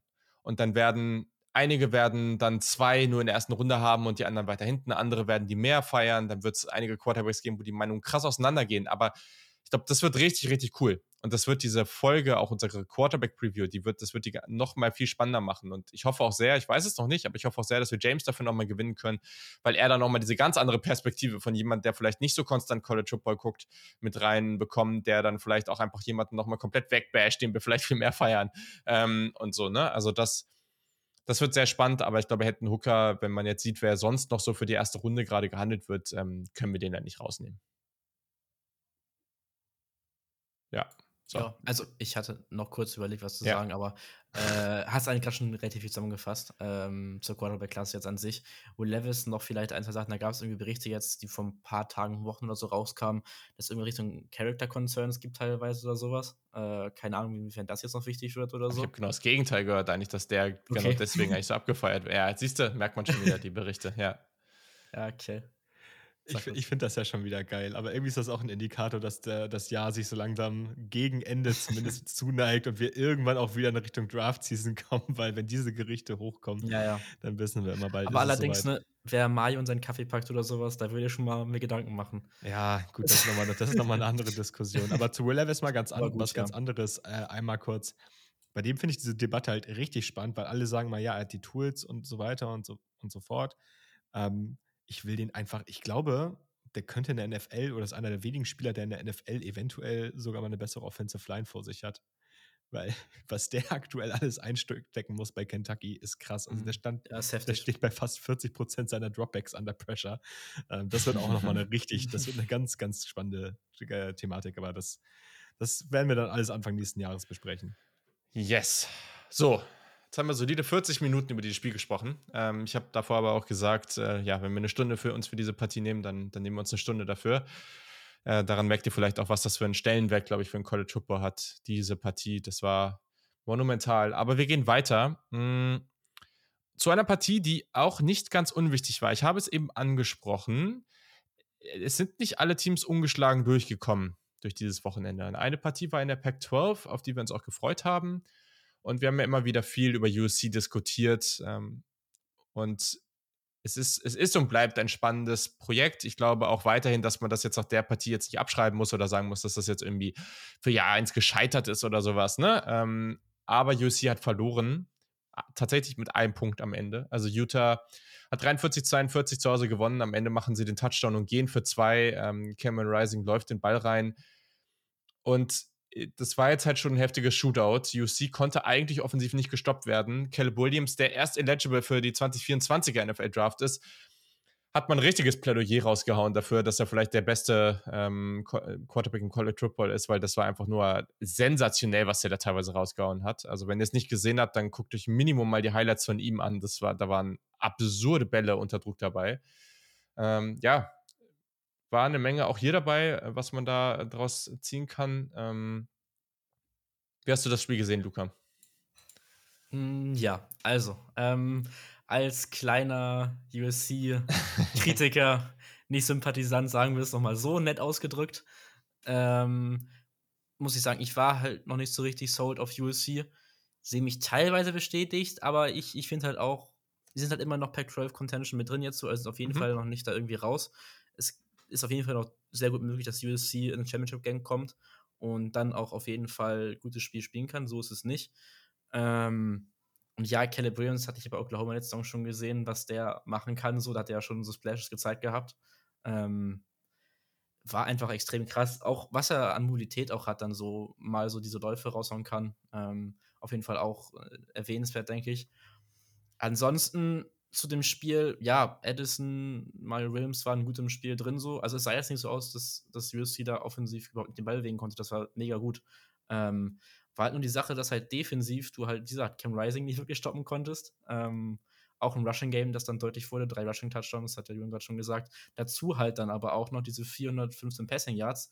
Hatte ich irgendeine, ähm, irgendeine Stat gesehen, dass das seit 2004, 2005 rum nicht mehr gab bei Utah so. Ähm, was halt auch crazy ist, weil Utah halt klar, er dieses Rushing-Team ist ausgelegt oder dafür ausgelegt ist. Ähm, wenn halt das dazu kommt nochmal, gut, dann hast du natürlich Schwierigkeiten. Und Cam Rising hatte letztes Jahr, meine ich, auch gegen UC schon ein relativ gutes Spiel gehabt, also scheint, scheint in UC anscheinend noch zu liegen. Mhm. Wen ich nochmal vorheben möchte, bei Utah in der Offense ist halt der Thailand Kincaid, den hatte ich auch schon mal angesprochen gehabt vor ein paar Folgen, meine mhm. ich. Ähm, ich glaube, auch als es gegen UCLA ging, bei der Preview, meine ich. Ähm, hatte halt jetzt auch wieder über 200 Yards gehabt, der Touchdown. Aber was ich viel beeindruckender finde, einfach alle 15 Targets, die zu ihm kamen, hat er gefangen. Also alle 15 Bälle das ist einfach äh, auch verrückt so. Und das war jetzt nicht so, dass die alle wide open waren. So, da war schon teilweise zwei, drei Defender von USC um ihn rum so und auch in seinem Gesicht. Also das war, war schon sehr, sehr beeindruckend, Kincaid. Ich glaube, der könnte auch für den Draft auch mal spannend werden. Ich glaube, der ist eligible, wenn ich mich recht entsinne. Ja, ähm, der ist gerne korrigieren. Ja, genau. Ähm, nachdem jetzt ähm, Brandon Kuthi ausgefallen ist, sollte er auf jeden Fall auch mehr Snaps und, und generell Targets sehen. Ähm, ja, und Utah ist halt jetzt auch noch nicht raus aus der Pac-12, auf dem Pac-12-Rennen. So, die haben jetzt einen Loss in der Pac-12 in der Conference. Stehen jetzt insgesamt 4-2, müsste es jetzt sein. Nee, 5-2. 5-2, ne? Ja. 5-2, genau. Ähm, haben halt den, den einen Loss gegen UCLA so. Mm, ja, muss man, muss man schauen, was, was da jetzt geht. Die nächsten Spiele haben jetzt, glaube ich, eine USC hat eine Bye genau. Und ja, mal sehen. Was ich noch, achso, was ich noch sagen wollte, aufgeschrieben hatte, ähm, bei USC. Tash Washington, der Receiver, hatte zwei extrem krasse Blocks, die dann zum Touchdown geführt haben direkt. Einmal, glaube ich, war es ein Rushing Touchdown von Caleb Williams und einmal Rushing Touchdown halt von, sag mal schnell den Namen von Running Back für USC. Travis, Travis Dye. Genau, der ähm, Namensgedächtnis noch wieder on point. Ähm, ja, der kann im Auge behalten, aber Genau, das waren so meine Gedanken. Refs waren auch anscheinend nicht so optimal, was Lincoln Riley gesagt hat, aber gut, was Lincoln Riley sagt, da würde ich eh nicht so viel Wert drauf legen. Anderes Thema. ähm, ja, Kjell, was, was fällt dir noch ein? Ja, also du hast schon ziemlich viel gesagt zum Spiel. Ne? Noch, vielleicht nochmal erwähnenswert, dass Jordan Addison ähm, in der mhm. zweiten Hälfte verletzt runter musste. Ähm, das hat man so ein bisschen auch gemerkt, auch wenn Mario Williams ja auch ein wirklich guter Receiver ist. Und ähm, die sind ja auch nicht vielleicht eins zu eins, aber sind schon ähnliche Receiver-Typen, wie ich finde ähm, in dem, dem, was sie können und dem, was sie machen. Ähm, ja, also wird den die, die Bye Week, wenn sie die jetzt haben, wird den nicht, also wird den gut tun, denke ich mal, auch gerade in Bezug auf die ähm, Situation von Jordan Addison, weil der ist natürlich essentiell für das Passspiel. Und ich, ich finde es halt interessant, eigentlich hast du wahrscheinlich Caleb Williams bestes Spiel diese Saison und trotzdem gewinnst du das Spiel nicht, nachdem die Defense in den letzten Wochen ja eigentlich mhm. ziemlich gut war. Also die waren ja, das war ja, das war ja dieses, dieses Lustige bei der, bei der USC-Defense, die haben ja unfassbar viele Turnover produziert und waren halt ziemlich abhängig davon. Und dieses Mal haben sie halt gegen den Quarterback und gegen eine Offense gespielt, die nicht so viele Turnover zulässt. Ja, und dann wirst du halt für sowas auch bestraft, ne? Hat den besten, ähm, besten Turnover-Margin äh, im gesamten College Football. Das äh, ist natürlich auf der einen Seite gut, aber gleichzeitig ist man dann, wie du gesagt hast, sehr abhängig davon. Mm. Und ich bin mal gespannt. Also ich glaube ehrlich gesagt, dass, also Jordan Addison ist natürlich sensationell gut. Ich glaube aber, selbst wenn er jetzt, das steht noch nicht so ganz fest, ähm, wenn er langfristiger ausfallen sollte, also glaube ich trotzdem, dass UC immer noch ganz gut angreifen kann. Also dazu ist das Team zu talentiert, dazu ist Caleb Williams zu gut. Ähm, ich glaube dazu werden sie einfach zu wenig oder können sie andere zu wenig stoppen. Ähm, die haben viele junge, talentierte Receiver auch. Also einer zum Beispiel, ähm, den ich vor letztes Jahr dann als Recruit auch ganz spannend fand, äh, Michael Jackson III, ähm, der ist jetzt Sophomore, der hat äh, jetzt auch seinen ersten Touchdown für USC gehabt. Also da laufen schon noch ein paar rum, die einiges drauf haben. Deswegen, ähm, ja, also mal gucken, wie es weitergeht. Und äh, da sieht man jetzt, ne? Also in der Pac-12 ist echt alles noch wide open. Also da kann ich jetzt auch nochmal, wenn ich jetzt schnell genug dahin komme, ähm, auch nochmal kurz gucken, wie da die Situation ist. Ähm, ist halt ähm. einerseits gut für Spannung so, aber andererseits schießen sie sich halt ja selber ein bisschen Fuß, ne? Die Pack ja. so. Das ist halt die Sache. Also ich glaube, Playoff-mäßig sollten wir jetzt kein Team mit irgendwie rechnen nee. in die Saison. Das ist halt schon vorbei jetzt. Wäre halt USC so der letzte gewesen, was eventuell nochmal Richtung Playoffs gehen könnte, aber. Ja, also vorbei ist noch nicht. UCLA steht bei 6 ja, 0. Gut, okay. DTR Magic, I am telling you. Das, ja, äh, und hm. dann am Ende kommt er auch noch in die erste Runde und dann geht's ab. Dann, dann, dann ist völlig Schluss. Also, das in der Live-Coverage, ich sag's euch, Leute, dann gehe ich völlig steil. Und dann oh, kommt James Wiebe und redet dir in der Preview komplett madig. I'm, I don't care. I don't care. Ja. Nee, ähm, ja, aber UCLA ist schon crazy. Und gleichzeitig jetzt in der Conference, wenn man jetzt einfach mal nur darauf guckt, was ja auch trotz alledem spannend bleibt, ähm, also Washington haben wir am, am, Anfang abgefeiert, die stehen jetzt nur noch bei 2 und 2, aber jetzt UCLA bei 3 und 0, Oregon bei 3 und 0, UC und Utah jeweils mit einer Niederlage bei 4 und 1, ähm, beziehungsweise 3 und 1. Also das ist schon trotz alledem noch äh, sehr spannend. Also da gibt es noch einige Szenarien, wie das Ganze laufen kann. Cool. Okay, dann würde ich sagen, gehen wir mal, gehen wir mal weiter. Hm, ja, welche Partie machen wir denn als nächstes? Wenn wir jetzt einfach. Hm. Ja, ist schwer. Penn State, ja. Michigan, vielleicht. Ja, stimmt, das können wir machen, aber ich weiß gar nicht, ob wir da jetzt so ausführlich drüber sprechen müssen, nee. ähm, weil letztendlich das war eine Partie, auf die wir sehr hyped waren. Wir waren ja auch im Stream dazu. Äh, generell auch einfach eine Partie mit, ja, großer Bedeutung für den College Football und für diese Saison, weil beide ungeschlagen reingekommen sind. Aber man muss es einfach so sagen, Michigan hat Penn State einfach mal komplett auseinandergenommen. Also das war eine wirklich ganz hervorragende so sehr es wehtut, ganz hervorragende Vorstellung der Wolverines. Die sensationelle, jetzt muss ich hier nochmal kurz gucken, wo steht es? 418, so. 418 Rushing Yards hatten. Ähm, da haben Blake Corum und äh, vor allem auch Donovan Edwards, der in Anführungszeichen Backup, ähm, sehr, sehr, sehr stark gespielt. Beide mit zwei Touchdowns. Und ich werfe jetzt hier einfach mal das Statement in den Raum. Ähm, ja, die Wolverines haben das beste Running Back Duo im gesamten College Football. Und egal, was im Passing Game passiert, ähm, das wird für jedes Team verdammt schwer zu stoppen. Ja, also ich glaube, darauf kann man, kann man sich eigentlich festlegen. Also mir würde jetzt spontan kein viel besseres einfallen. Man könnte jetzt eventuell über das Duo von Texas noch sprechen denke ich. Ähm, ja. Das auch ganz okay ist, weil sie halt in der Spitze vielleicht noch mal ein bisschen besser sind, aber ähm, ja, wahrscheinlich, äh, ich glaube, da müssen wir, müssen wir nicht drüber sprechen, haben sie dann doch das beste Duo und auch nicht zu knapp. Ähm, was ich bei, Ten, äh, bei, bei Michigan nochmal hervorheben möchte, ist, ich finde, die haben eine unfassbar starke Offensive Line. Also, die ja. haben eine wirklich gute Offensive Line. Deren Center, mir fällt der Name gerade nicht ein, der ist, ist ein ehemaliger, ich glaube, Virginia-Transfer. Auch echt echt interessant, spielt richtig gut. Ähm, und dann kannst du den Ball halt super laufen. Du hast gerade angesprochen, Donovan Edwards sah richtig gut aus, Blake Corum sah richtig gut aus. Sie konnten den Pass, äh, sie mussten den Pass gar nicht groß irgendwie einbringen. Äh, und äh, klar, sie hatten einen Pick 6, der war ein bisschen ungünstig. Aber wenn du halt so gut den Ball laufen kannst, dann dann wird es halt schwer. Und das beste Running Back-Duo, ich glaube, das, da, da kann man sich schon drauf festlegen. Hm, ja, würde ich so weit mitgehen. Noch eins dann zu Penn State vielleicht halt so. Ähm, hatten wir auch im Spiel ein bisschen drüber gesprochen mit Anton in, in der Preview so. Ähm, was ich hier von ihm auf Twitter gesehen habe, war er auch äh, mehr oder weniger enttäuscht, kann man schon so sagen. Ähm, aber ja, das Spiel war halt, zur Halbzeit war es ja auf dem Scoreboard zumindest noch relativ eng, aber ich finde, das sah halt schon dann deutlicher aus, als es war. So, ich meine, man hatte halt Penn State zur Halbzeit, hatten sie einen First Down im Vergleich zu 18 und Michigan allein der Stat ist halt schon so in Richtung, Richtung, dann Deuter in Richtung Michigan. Ähm, und Sean Clifford war halt wieder so, sag ich mal, aus wie vorher, bevor er jetzt dann so krass aufgespielt hat, würde ich mal sagen. Hatte halt diese Flashes dabei, diesen langen 62, 60 Yard Run oder sowas gehabt.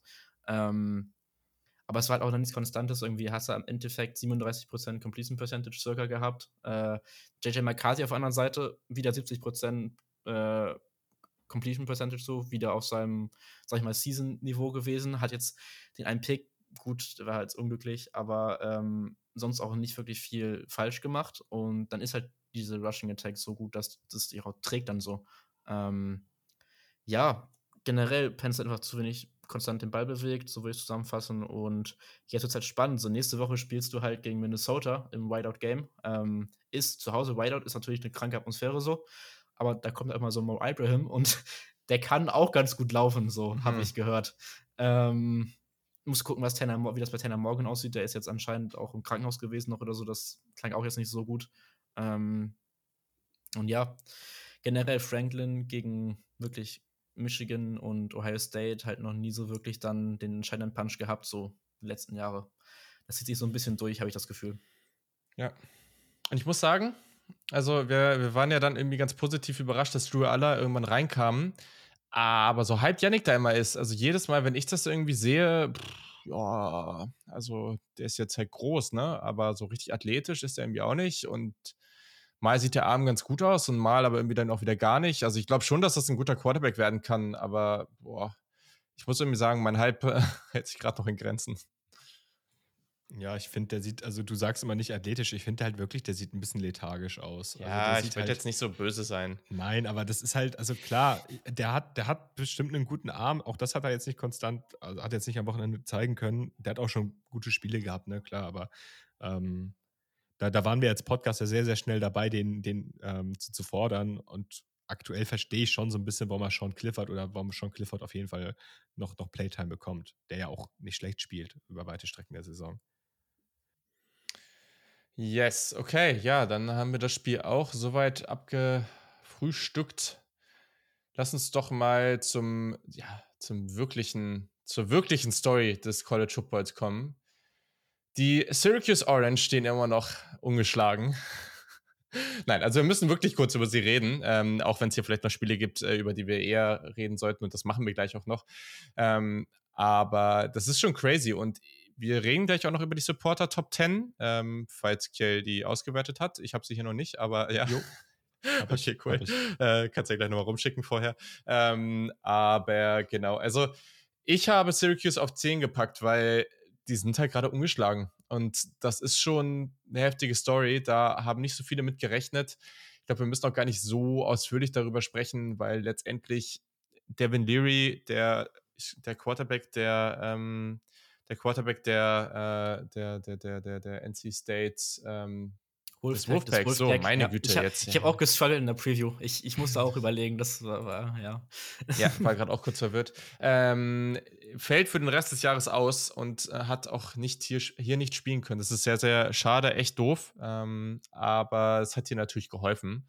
Wäre sicherlich dann vielleicht nochmal anders gelaufen. Gleichzeitig hat Syracuse hier relativ dominant 24-9 gewonnen. Ähm, und ja, haben natürlich mit Sean Tucker einen der besten Running Backs im College Football und das ist schon eine verdammt coole Geschichte. Sehr, sehr nice, was da passiert in New York. Ja, also ich würde jetzt kurz eins noch dazu sagen, einfach, also keine Ahnung, hatte halt NC State den Ball nicht bewegen können, konstant mit Chambers als Backup, so, da war einfach nichts ja. los. Ähm, ich hatte auch nicht viel vom Spiel gesehen, muss ich ehrlich sagen, weil halt ähm, dann auch Bama halt lief, das war, glaube ich, zeitgleich, ne? Ähm, ja. ich recht im Sinne. Ja. Ähm, und halt auch dann Oklahoma State TCU, da werden wir auch gleich nochmal drüber reden, glaube ich. Ähm, ja, keine Ahnung. Mm, du hast halt mit Sean Tucker bei Syracuse einfach diese konstanten, konstanten Rushing-Threads so, ähm, den du immer respektieren musst. Und Schrader hat solide gespielt. Ähm, zwei Picks auch gehabt, die jetzt mehr oder weniger äh, gut oder schlecht waren. Ähm, aber Wide Receiver Gadsden hatte so ein bisschen so sein wirkliches Breakout-Spiel, was ein bisschen mehr gesehen hat von dem, könnte für den, also für den Draft nächstes Jahr 2024 auch vielleicht spannend werden. Ähm, ich meine, der mhm. ist Sophomore jetzt. Ähm, also ja, mal schauen. Ähm, ansonsten habe ich jetzt auch nicht so viel Erkenntnis aus dem Spiel mitgenommen. Außer es gibt jetzt halt diese Grafiken, wo dann nächste Woche ist ja Clemson gegen Syracuse, dann Syracuse abgehypt wird gegen Clemson. Wenn man das so vor der Saison sich angeschaut hätte, so, dann hätte man gesagt, so was ist denn hier los? Ähm, aber mittlerweile ist es halt echt gerechtfertigt so. Ähm, ja. Und da bin ich gespannt, wie das nächste Woche aussieht. Yes. Ich weiß nicht, Kier, hast du noch was dazu? Ja, gar nicht so viel. Ich meine, wir reden trotz der, also trotz dessen, dass Syracuse ja eher ein kleines Team ist, relativ konstant über die, einfach weil die auch zwei, drei draft-relevante Spieler auf dem Roster haben.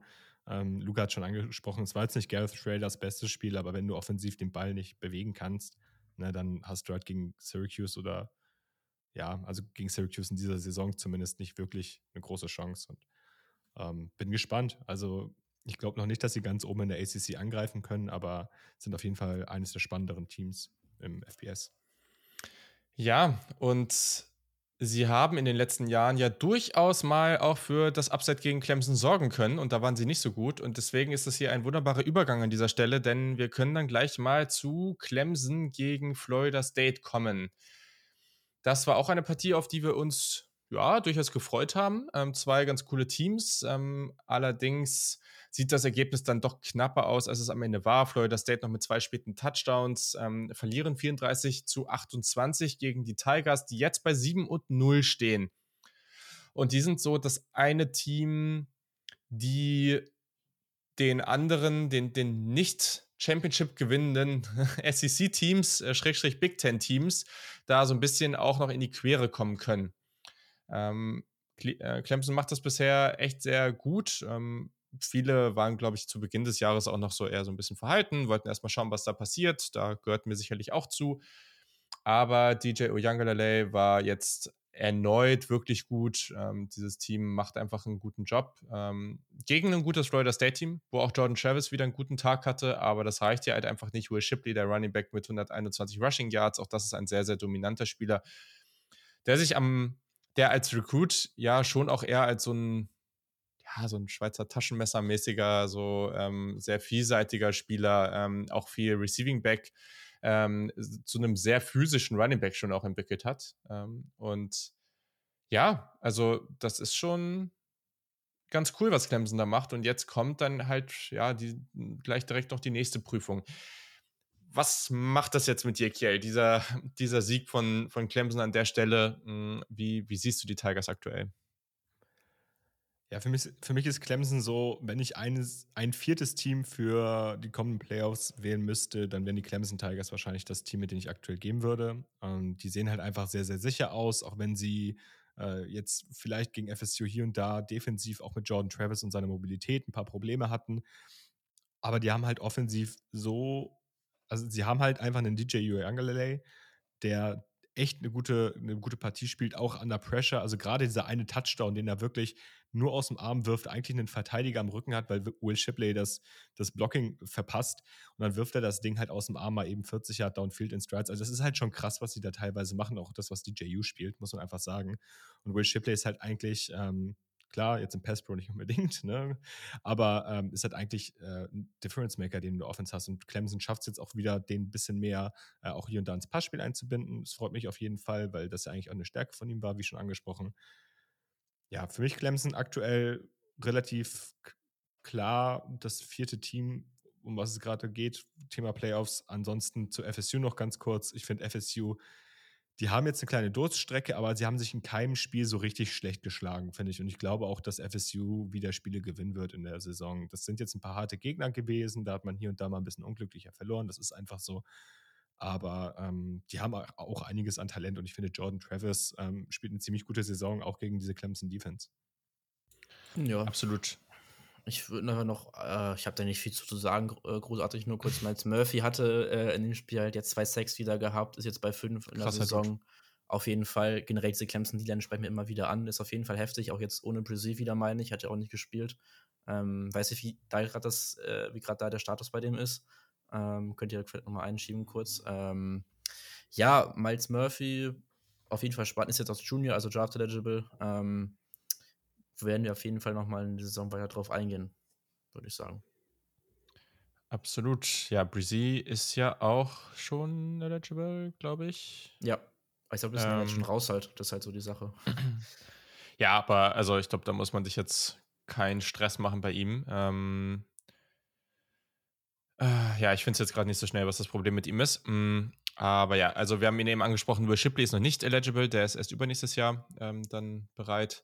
Aber ja, also hier kommen von Clemson gleich wieder mehrere Spieler. Also wir haben eh viele Spieler, die für die Draft sehr, sehr spannend sind. Ähm, da kommen dann natürlich DJ U, die ganze, gefühlt die ganze Defensive Line.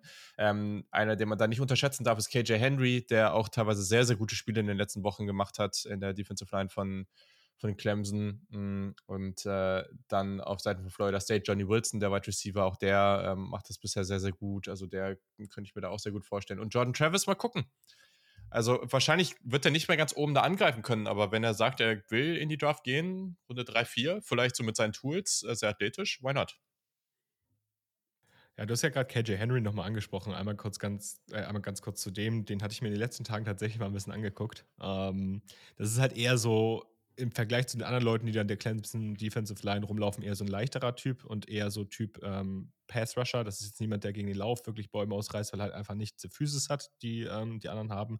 Aber auf jeden Fall da gutes Moveset, ähm, gute, gute, guten Band, gute Athletik, ähm, auch, auch ein sehr spannender Spieler in Bezug auf ähm, den Draft, früher oder später. Also eher Gadget als Three Down, aber ja, also ist jetzt auch niemand für die, für die erste Runde oder so, aber wenn man so einen produktiven Spieler irgendwie ähm, für, weiß nicht, Runde 3, 4 oder so, ähm, dann, also ja. ja. mal gucken auch, wie der sich so Bodytype-mäßig entwickelt. Also hier steht er bei ESPN bei 6'4, 250. Ähm, mal gucken, ne? Also ist auf jeden Fall jemand, der, der mir auch immer wieder positiv aufgefallen ist. Und deswegen, wir dürften hier also es könnte gut sein, dass wir Tag 1 und Tag 2 hier mal Minimum drei äh, Clemson Defensive Liner wieder vom Board gehen sehen. Das ist nicht ganz unrealistisch, je nachdem, wer die klärt und so weiter. Ja, bei Clemson habe ich so ein bisschen das Gefühl, dass das die Light-Version von dem ist, was Georgia letztes Jahr so hatte. Ja. Also die haben sehr, sehr viel Talent defensiv, vor allem in, den, in der Front Seven. Yes. Okay. Ja, ein paar von euch werden sicherlich schon laut schreien und sagen, warum redet ihr noch nicht über Oklahoma State gegen TCU? ähm, das können wir natürlich jetzt auch an dieser Stelle noch machen. Sollten wir sogar, weil auch das ähm, war eine sehr knappe Partie und auch eine sehr, sehr wichtige Partie. Denn hier haben wir natürlich auch noch ein Team, was jetzt äh, übrig bleibt aus, diesen, aus diesem Spiel, was umgeschlagen ist. Und zwar sind das die TCU Horn Frogs. Die gewinnen gegen Oklahoma State 43 zu 40. Ähm, hab mich sehr gefreut, ähm, dass auch, ich meine, Max Duggan spielt eh eine gute Saison auf Quarterback habe mich aber auch sehr gefreut, dass ein Quentin Johnston da jetzt mal wieder ein bisschen, mal ein bisschen mehr eingebunden wurde und wirklich das gezeigt hat, was er eigentlich wirklich kann. Acht Catches für 180 Yards, ein Touchdown, absolutes Biest. Gibt ähm, vielleicht später auch noch was zu ihm. Äh, und ja, also was, was war jetzt eure Gedanken? Wir haben ja jetzt letzte Woche dann, oder letzte Woche wurde ja auch irgendwie gesagt, Oklahoma State müsste vielleicht mal ein bisschen mehr angucken. Hm, vielleicht äh, geht da ein bisschen was für die Cowboys, aber jetzt haben sie es verloren, äh, diesen, diesen Posten als ungeschlagenes Team, sage ich mal. In der Big 12 geht sicherlich immer noch einiges, aber TCU jetzt erstmal mit der Pole Position in der Big 12, Luca. Ja, genau. Also ich, ich habe das Spiel, das haben wir nebenbei angehabt, ein bisschen neben Bama, Tennessee so. Halt da nicht komplett Fokus äh, schaut gehabt, aber schon mal Auge rübergeworfen gehabt. Und als dann noch ein Overtime ging, habe ich dann noch mehr rübergeschaut. Ähm, ja, TCU ist jetzt, würde ich sagen, endgültig for real so. Das kann man jetzt sagen. Ähm, Max Duggan am Anfang war nicht so gut drin im Spiel, später dann besser auch und dann in der Overtime vor allem auch gut. Ähm, generell bei TCU war in dem schon mal deutlich, dass halt, die könnte ich halt über den Pass halt äh, Max Duggan und Quentin Johnston halt äh, unter, unter Probleme stellen, aber halt auch über den Lauf, über Kendra Miller zum Beispiel in dem Fall ähm, auch auf jeden Fall gefährlich sein. Ähm, Und ja, erst sah es auch gar nicht so aus, dass jetzt TCU da wirklich das Spiel gewinnt, weil Oklahoma State angefangen hat, 30-16 vorne lag zwischenzeitlich und man das Gefühl hat, dass TCU's Defense auch, ja, Sanders gar nicht so wirklich im Griff hat im Rushing Game. Ähm, da hat er auch ordentlich Alarm gemacht, sag ich mal. Ähm, und dann hast du halt diese Oklahoma State Offense, die ihre Shots halt immer nimmt, dann so. Diese Offense auch ein bisschen eigenartig ist, aber halt funktioniert dann in der Big 12 ähm, soweit auch wenn man sagen muss, dass nicht alle Big 12 Defenses mehr Trash sind, aber ist halt teilweise schon TCU's Defense nicht auf den allerhöchsten Standard, sag ich mal, wenn ich zum Beispiel, keine Ahnung, so ein Middle of the Road oder halt besseres SEC-Team angucken, sage ich jetzt mal. Ähm, und ja, dann in der zweiten Halbzeit hatte aber TCU's Defense dann keinen Touchdown mehr zugelassen, in der Overtime halt dann nur wieder so. Ähm, und TCU ist jetzt gerade auf gutem Weg ins Big 12 Championship Game. Spielen jetzt nächste Woche direkt gegen Kansas State, die halt äh, noch auf Nummer 1 in der, in der äh, Conference sogar sind. Und das wird auf jeden Fall dann ein Spiel, was man sich auf jeden Fall mal anschauen kann. Und ja, ansonsten halt in der Big 12 halt noch Texas halt so, sag ich mal, dabei. Oklahoma State ist auch noch drin im Rennen, jetzt halt nicht gerade gute Position durch dieses Spiel, im direkten Vergleich dann halt auch, aber auf jeden Fall noch drin, wenn jetzt TCU und Kansas State vielleicht da so ein bisschen gegenseitig äh, schwächen, sag ich mal. Und Kansas State spielt auch manchmal noch gegen, ähm, gegen Texas auf jeden Fall, glaube ich, und noch gegen ein, zwei andere relativ schwierige Gegner. Ähm, muss man auf jeden Fall mal sehen, wie das da weitergeht. Weiß ich, Kiel, was kannst du noch sagen? Ja, also du hast schon ziemlich viel vorweggenommen. Was ich halt einmal kurz sagen möchte, und ich finde, das merkt man, ist einfach, dass Jim Notes dieser Defense fehlt. Also mhm. ähm, kurz mal für die Leute, die so ein bisschen Advanced Stats drin sind. Ähm, die Oklahoma State Defense war letzte Saison 12 bei EPA per Pass und First bei EPA per Run. Also zugelassen. Also sie waren eine elitäre Defense. So, und das, davon sieht man diese Saison einfach nichts. Ähm, du hast es schon angesprochen, TCU konnte die über beide, also konnte die sowohl über, über den Boden als auch ähm, durch die Luft schlagen. Ähm, für mich, also die, also beides aktuell noch Top-Teams in der, in der Big 12, aber TCU wahrscheinlich auch aufgrund der, ja, der etwas versatileren Offense vielleicht sogar noch das interessantere Team von beiden. Einmal noch kurz zu Max Duggan. Ich finde es bei dem ganz interessant. Ähm, der ist so ein bisschen sneaky athletic. Also der hat hier und da immer so ein paar Runs drin, die man von dem eigentlich gar nicht erwartet, wenn man den so in der Pocket sieht und plötzlich nimmt er dann die Beine in die Hand. Das gibt der Offense natürlich noch ein drittes, ähm, drittes Element neben den Running Backs und den Receivern. Und ja, starke Offense bei TCU, schlechte Defense bei Rocky State und am Ende gewinnt TCU das knapp, aber verdient.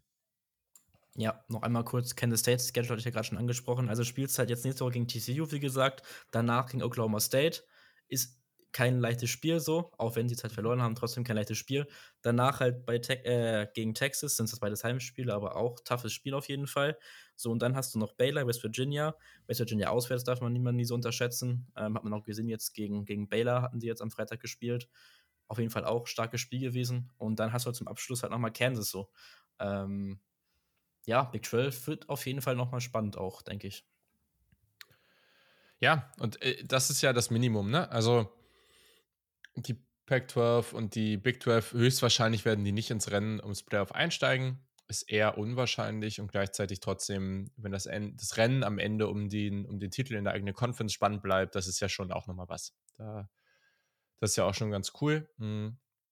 Letzte Partie, die wir jetzt hier nochmal äh, kurz ansprechen sollten, war ein, eine Partie zwischen zwei Top 25 Teams, äh, Mississippi State at Kentucky das konnte Kentucky für sich entscheiden. Mm, Will Levis war zurück auf Quarterback und hat seine Sache durchaus solide gemacht. Ähm, 10 Yards per Attempt, ähm, hat damit doppelt so viel gehabt wie Will Rogers. Ähm, also hier, ich persönlich hatte ein bisschen mehr erwartet von Mississippi State, muss ich sagen. Ähm, aber die Wildcats haben das hier gut gemacht, auch über den Boden. Da wollte Will mal nicht. Sorry. Ja. Ähm wir müssten, wir haben das halt nicht alles auf Video, wir müssten irgendwann mal so eine Compilation daraus machen aus den Reaktionen von Kay bei den Wortwitzen von Luca. Das ist auch einfach nur geil. Ähm, ich, ich, ich, hätte noch mit was mit Will Reichert sagen können vorhin, habe ich mir äh, hab mich zurückgehalten, ne? Ja, okay. Aber gut. Ich habe ja, noch einen ja. super Wortwitz zu Jalen Hyatt, aber den, den spare ich mir. Also, Hyatt Five? Nee, ein anderer. Okay. Den hätte ich noch gehabt. Ach, Leute. Ähm, ja, äh, Chris Rodriguez äh, durfte 30 Mal laufen für die Wildcats ähm, und hat mit sensationellen 6,5 Yards per Carrier 196 Yards und zwei Touchdowns erzielt. Das war auch nochmal richtig, richtig gut. Und ja, so gewinnt man die Partie jetzt hier sehr solide und man steht jetzt bei 5 und 2 man wird jetzt hier nicht irgendwie noch großartig in der SEC was reißen können, aber trotzdem ist das für Kentucky wieder ein sehr solides Jahr. Und deswegen muss man einfach so anerkennen. Also viel mehr kann ich dazu auch nicht sagen, aber es ist trotzdem einfach sehr solide, was sie machen. Ja, und ich glaube, das ist auch so ein bisschen das, wo, also was man halt betonen muss. Also Kentucky gerade wegen Will Levis haben ja viele Kentucky schon so, so in die Borderline-Playoff-Diskussion oder auf jeden Fall in die SEC, höher in der SEC gesehen. Ähm, man darf immer nicht vergessen, dass das Ole Miss letzte Woche beispielsweise ja kein Cupcake-Gegner war. So, und das war ja auch kein, kein eindeutiges Spiel. Und auch defensiv hat Kentucky gegen Ole Miss ja lange Zeit auch gut ausgesehen oder in vielen Facetten gut ausgesehen. Und ähm, ja, ich glaube, es war mal ganz smart, ein bisschen weniger Druck auf Will Levis Schultern zu geben und mehr den Ball zu laufen, weil das konnten sie mhm. einfach gut in der Partie. Und dann gewinnt das Spiel halt auch, auch relativ deutlich. Und Mississippi State hat es jetzt auch nicht einfach. Ne? Die waren vor der, äh, galten vorher so ein bisschen als ähm, möglicher Contender bezüglich Alabama und, und Ole Miss ähm, in, der, in der SEC äh, West. Also in der Form schlagen sie auch dieses Alabama nicht, würde ich behaupten. Ähm, wird sich jetzt zeigen, nicht, dass ich zu viel äh, schon, schon vorwegnehme für die Preview, aber ähm, da muss auf jeden Fall mehr kommen, auch von Will Rogers. Ja, Luca, hast du noch was äh, zu dieser Partie? Er schüttelt den Kopf. Ähm, ja, nächste Woche kommen dann auch die Ohio State Buckeyes zurück. Ähm, die hatten diese Woche Pause. Das war aber eigentlich auch ganz gut. Das war alles schon nervenaufreibend genug. Äh, wäre jetzt da noch was Spannendes gewesen, dann wäre das vielleicht, äh, oder weiß ich nicht, dann wäre das vielleicht auch das zu vieles Guten gewesen. Für die geht es dann gegen Iowa. Das wird auch, glaube ich, eine ganz coole Partie. Ähm, und aus Draft-Perspektive, naja, äh, für die Panthers geht es eh jetzt mittlerweile schon nur noch darum, äh, dass sie den höchstmöglichen Pick bekommen. Ich keine Ahnung, wie sie das hinbekommen haben. Ähm, ne, ich sehe ich seh hier gerade nur den Rob, wir haben eben ein bisschen über den Robbie Anderson Trade geredet. Ah, ja. Ähm, haben wir sonst noch ein Spiel, über das wir gerne sprechen möchten von diesem Spieltag? Die, die wir jetzt, glaube ich, letzte Woche auch als Topspieler hatten, ähm, haben wir jetzt soweit alle besprochen. Habt ihr noch ein anderes? Hm, nicht wirklich. Ich hatte nur mal gesagt, falls ich noch ein schönes, äh, ja, Mighty Five Overtime-Spiel angucken will, kann man sich gerne noch mal Memphis gegen East Carolina Mhm. anschauen. Das war ganz unterhaltsam. Und wir hatten im, ich glaube, Discord war das oder im Stream, ich weiß gar nicht, ähm, drüber gesprochen, dass Old Dominion halt Coastal Carolina geupsettet hat. Das war noch mal so ein Ding. Ich glaube, das war im Stream sogar. Ähm, Mhm. Coastal Carolina war halt auch noch ungeschlagen. Ähm, Ja. Also Old Dominion so ein bisschen der ja, Favoritenschreck. und Absolut. Oklahoma gegen Kansas halt wieder mal ein Erfolgserlebnis für die Sooners. Ähm, auch ganz nett mal mitzunehmen wieder. Ja, ne?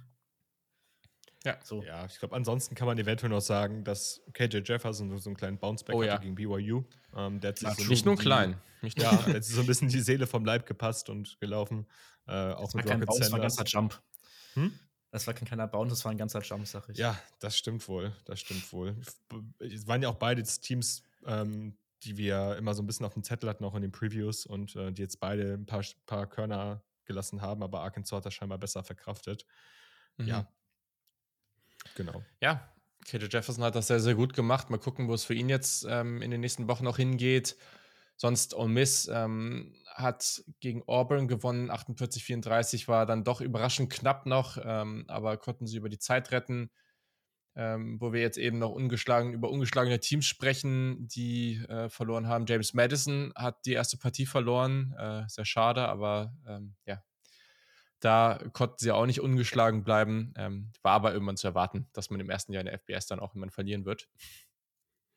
Ja, und ich glaube, es ist ganz witzig, dass wir bei den beiden Namen gar nicht wirklich über die Partie sprechen, aber LSU war ja auch noch bei Florida im Swamp zu Gast. Mm. Sollte man eventuell nochmal angemerkt haben. Völlig crazy. Was für ja. eine Partie eigentlich, ne? Also, ja.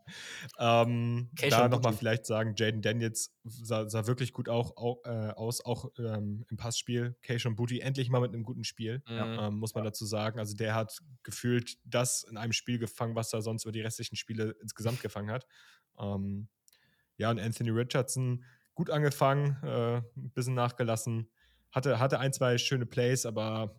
Oh. Ja, und vor allem den, den Run des Jahres gefühlt. Also ja, ja. der eine Touchdown war absurd. Also, ja, ja. Ähm, also, also, was heißt ein bisschen nachgelassen? Eigentlich hat er gut gespielt. Ich, ich tue mir da ein bisschen, bisschen Unrecht, weil Jaden Daniels halt nochmal eine Nummer besser aussah. Aber er hat ein gutes mhm. Spiel gehabt, auch ein paar schöne Würfe gehabt. Ähm, und ja, ich glaube, darüber muss man dann auch nicht weiter sprechen. Und dann hat Illinois noch gegen Minnesota gewonnen und damit ist Illinois gerade so ein bisschen der Frontrunner in der Big Ten West, was irgendwie auch ziemlich crazy ist. Also ich habe jetzt auch so ein paar, paar ähm, Tweets gesehen. Der eine hat irgendwie gesagt, so, ja, Elite-Teams in der Big Ten, äh, Ohio State und Michigan und ähm, dann sind ganz viele irgendwie so semi-gut äh, oder eher so nicht so gut. Und das eine Team, was irgendwie noch äh, solide ist, ist Illinois. Und damit hat auch niemand gerechnet. Aber mal gucken, wie es da weitergeht. Trotzdem ja, die Fighting Illini spielen da ein sehr, sehr gutes Jahr. Okay, ja, dann sind wir mit der Spieltag-Review soweit durch. Ich würde sagen, wir haben unsere Kategorien noch. Ähm, wir machen jetzt noch mal kurz passend dazu die Supporter Top 10 und danach gibt es auch ein kurzes Recruiting-Update von Luca.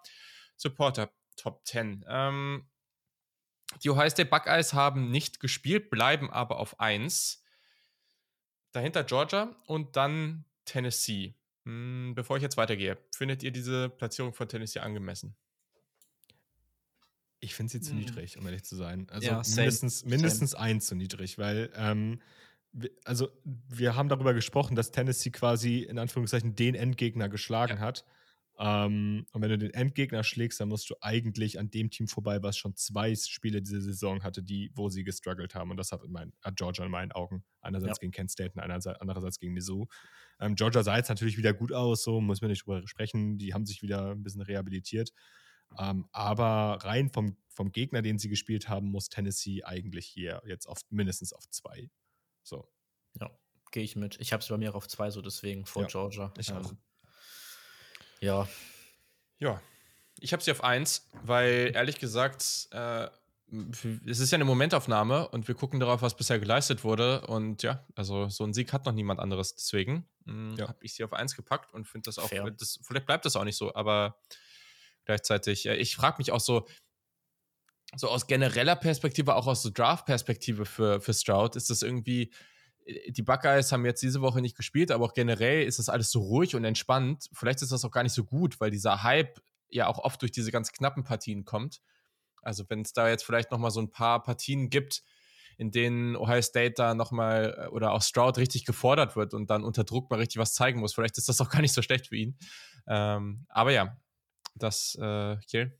Erfahrungsgemäß kann ich dir sagen, also gerade bei Bryce Young sprechen eigentlich alle immer nach genau diesen T äh, Partien über Bryce Young. Also klar, das mhm. gegen Tennessee war jetzt eine ausgezeichnete Partie, aber letztes Jahr Iron Bowl gegen Auburn haben alle über diesen einen Drive gesprochen, nachdem Bryce Young drei Quarter lang okay gespielt hat. Gleiches gilt für das Spiel gegen Texas, da sah auch nicht ja. die ganze Zeit gut aus und trotzdem sprechen alle darüber, dass er am Ende das Spiel halt trägt. Ne? Deswegen, ja. also zumindest im öffentlichen Narrativ sind diese Partien sehr hilfreich. Sehr richtig. Aber ja, also die, die ganze Footballwelt hat dann ab äh, Mitte Januar ja eh noch äh, vier Monate Zeit, alles ja. zu zerreden, was es da gibt. Insofern machen wir uns da auch nicht so einen Stress. Auf vier sind die Michigan Wolverines, dann auf fünf Clemson, auf sechs dann Alabama, sieben Ole Miss, acht TCU, neun UCLA und auf zehn USC. Die sind nicht ganz aus der Top 10 gefallen. Ähm, Luca, wie, was sagst du so zu diesem Ranking? Ja also USC auf 10 verstehe ich eher weniger gerade, keine Ahnung. Ich hatte gemeint, sind nicht komplett raus, aber für mich fehlt halt doch schon noch mal ordentlich was, auch in der Defense. Ähm, ich habe das Ranking sonst relativ ähnlich. Ich habe ein paar Plätze einfach vertauscht gehabt. Also einfach Clemson hatte ich auf 4 gerade, Michigan auf 5. Einfach weil ich da dann im Playoff Quarterback halt bei Clemson deutlich besser sehe, so. Ähm, ja, auf 6 habe ich auch Bama, Ole Miss habe ich auf 7 genau gleich. Und dann habe ich nur äh, UCLA vor TCU gerade noch stehen. Ähm, ja. So. Ja, also ich, ich bin auch relativ ähnlich äh, im Ranking gegangen, abgesehen von USC, die haben es bei mir nicht reingeschafft. Ähm, Ach genau, OK State habe ich dafür noch drin auf 10 tatsächlich. So. Ich habe tatsächlich auch Syracuse drin. Jawohl, let's go. So, auch, auch auf 10, aber ich habe sie drin. Man muss auch dazu sagen, ich habe das ja ausgewertet. Ähm, hinten raus, also die letzten beiden Plätze, das war beliebig austauschbar. Oder auf jeden Fall der mhm. letzte Platz. USC, das hätte ein paar werden können. Das war dann so ein Punkt Unterschied bei, keine Ahnung, sechs Punkten insgesamt. Deswegen, ich glaube, da waren einfach noch ein paar Reststimmen, die eventuell ein bisschen mehr sehen in USC als das, was sie aktuell gezeigt haben, beziehungsweise was der Rest so gesehen hat. Ja.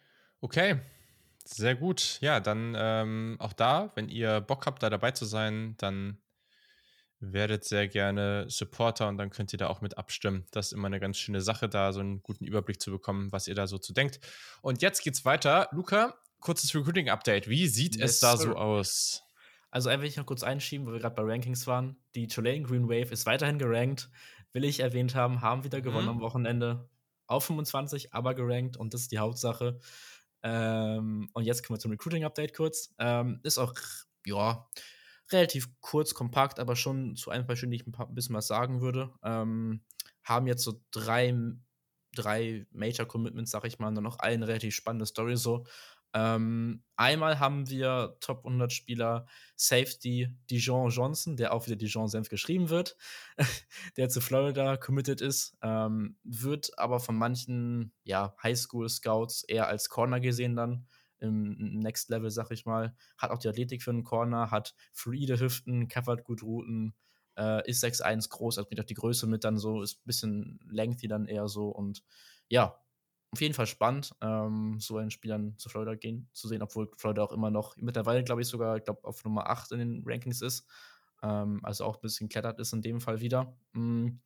Dann ein relativ spannender Spieler finde ich auch noch ähm, Jeremiah Love, der zu Notre Dame committed ist. Ähm, Nummer 3 Athlete, Athlete gelistet gerade ähm, bei 24-7.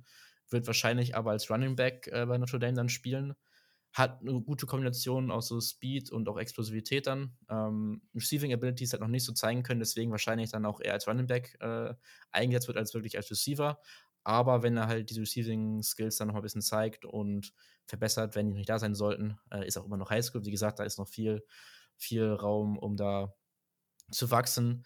Äh, könnte dann auch ein bisschen all over the field so als Schweiter Taschenmesser eingesetzt werden mäßig. Ähm, aber ich denke, es wäre für ihn besser, wenn er eher so eine feste Rolle zugewiesen bekommt an Notre Dame dann. Ähm, und ja, dann noch ähm, Top 200-Spieler Zekiah Owens, Offensive Tackle, der zu Michigan committed ist. Ähm, das war, glaube ich, aber vor dem Spiel jetzt. Ähm, war davor eher zu Clemson tendiert und hat auch ein paar andere, ja, gute Programme noch, die an ihm interessiert waren. Soll jetzt anscheinend auch schon relativ college-ready sein, von seinen Maßen zumindest. Manchmal noch nicht ganz leichtfüßig genug unterwegs und das Niveau, was er gespielt hat, bin ich jetzt nicht wirklich drin im Highschool-Football, so überhaupt nicht. Aber soll anscheinend auch nicht das höchste gewesen sein. Bis jetzt von daher mal schauen, aber soll halt einen relativ, relativ hohen Floor haben. Und ja, dann noch eine witzige Story, sag ich mal. Ähm, Forster Running Back Roderick Thompson war bis Ende Mai jetzt bei UCLA committed gewesen und hatte dann aber zwei Visits gehabt, Anfang Oktober bei Georgia und letztendlich dann am 10., ich glaube ein, zwei Tage später dann auch zu Georgia geflippt. Ähm, also ja, dann nochmal ein Decommit, Commit, Flip gehabt, wie auch immer man es nennen will, dann im Endeffekt. Ähm, ja, das waren somit dann die wichtigsten Commits der letzten Wochen, Tage, wie auch immer. Nächster Zeit steht auch jetzt nichts Großes an. Ich hatte letztes Mal schon mal Lecky Coleman angesprochen. Das ist jetzt in ein paar Tagen schon dann. Äh, bin ich gespannt, weil das ja auch Richtung Oklahoma dann gehen könnte, vielleicht. Ähm, sonst nichts weiter von der Recruiting Front an der Stelle. Sehr gut. Ja, Kion Kili ist ja auch noch nicht wirklich weiterhin klar, wie es da, ähm, was da passieren wird. Ähm, ja, mittlerweile hat On 3 Alabama und Ohio State relativ gleich auf. Alabama leicht vorne, also mal gucken.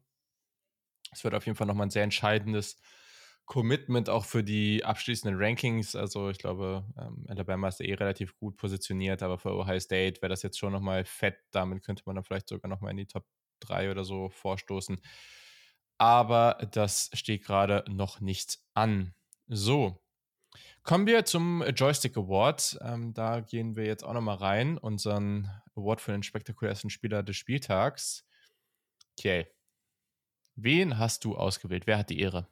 Oh, ich fand diesen Spieltag wirklich schwer. Also wirklich, wirklich schwer, ähm, da wen zu finden, den man jetzt nicht aus diesem Alabama-Tennessee-Spiel mhm. wählt. Aber ich mache es jetzt einfach mal, weil wir schon so viel darüber gesprochen haben. Ich nehme einen Spieler, über den wir schon viel gesprochen haben, über den wir auch noch viel, Spiel, äh, viel reden werden. Der hat vielleicht gar nicht so die besten Stats aufgelegt, äh, die man von ihm so kennt, aber was Bijan Robinson da Woche für Woche bei Texas abreißt und dann hat er auch wieder einen unfassbar krassen Catch dabei gehabt, ist für mich einfach jedes Mal wieder eine Augenweide und man kann nicht oft genug darüber sprechen. Wenn es ein Running Back verdient hat, in der ersten Runde gedraftet zu werden, und ich bin kein Fan davon, aber wenn es einer verdient hat in den letzten Jahren, dann wäre es wohl Bijan Robinson. Und deswegen nehme ich ihn hier. wir werden doch oft genug über ihn sprechen. Ich ähm, kann nur sagen, hey Playmaker, guckt ihn euch an ist einfach spaßig, dem zuzugucken. Deswegen mein Joystick Award of the Week. Hm, ja, äh, ich will sonst erstmal weitermachen kurz. Ähm, hätte jetzt ein bisschen Homer-Pick vielleicht, aber Eric mal genommen. Der hat sich mittlerweile, finde ich, schon verdient, auch mal genannt zu werden. Hatte jetzt diese Woche wieder starke Spin-Moves und Juke-Moves alles dabei. Also sein komplettes Arsenal mal ausgepackt wieder. Ähm, ja, einfach unglaublich dynamischer Runner, führt auch, führt auch die Big 12 Rushing Statistics äh, in ein paar Kategorien, was ich jetzt so gesehen habe, oder relativ weit oben auf jeden Fall. Ist Draft eligible, vielleicht nochmal äh, schauen, was da geht in die Richtung. Ähm, genau. Al Gray, mein Joystick Player of the Week.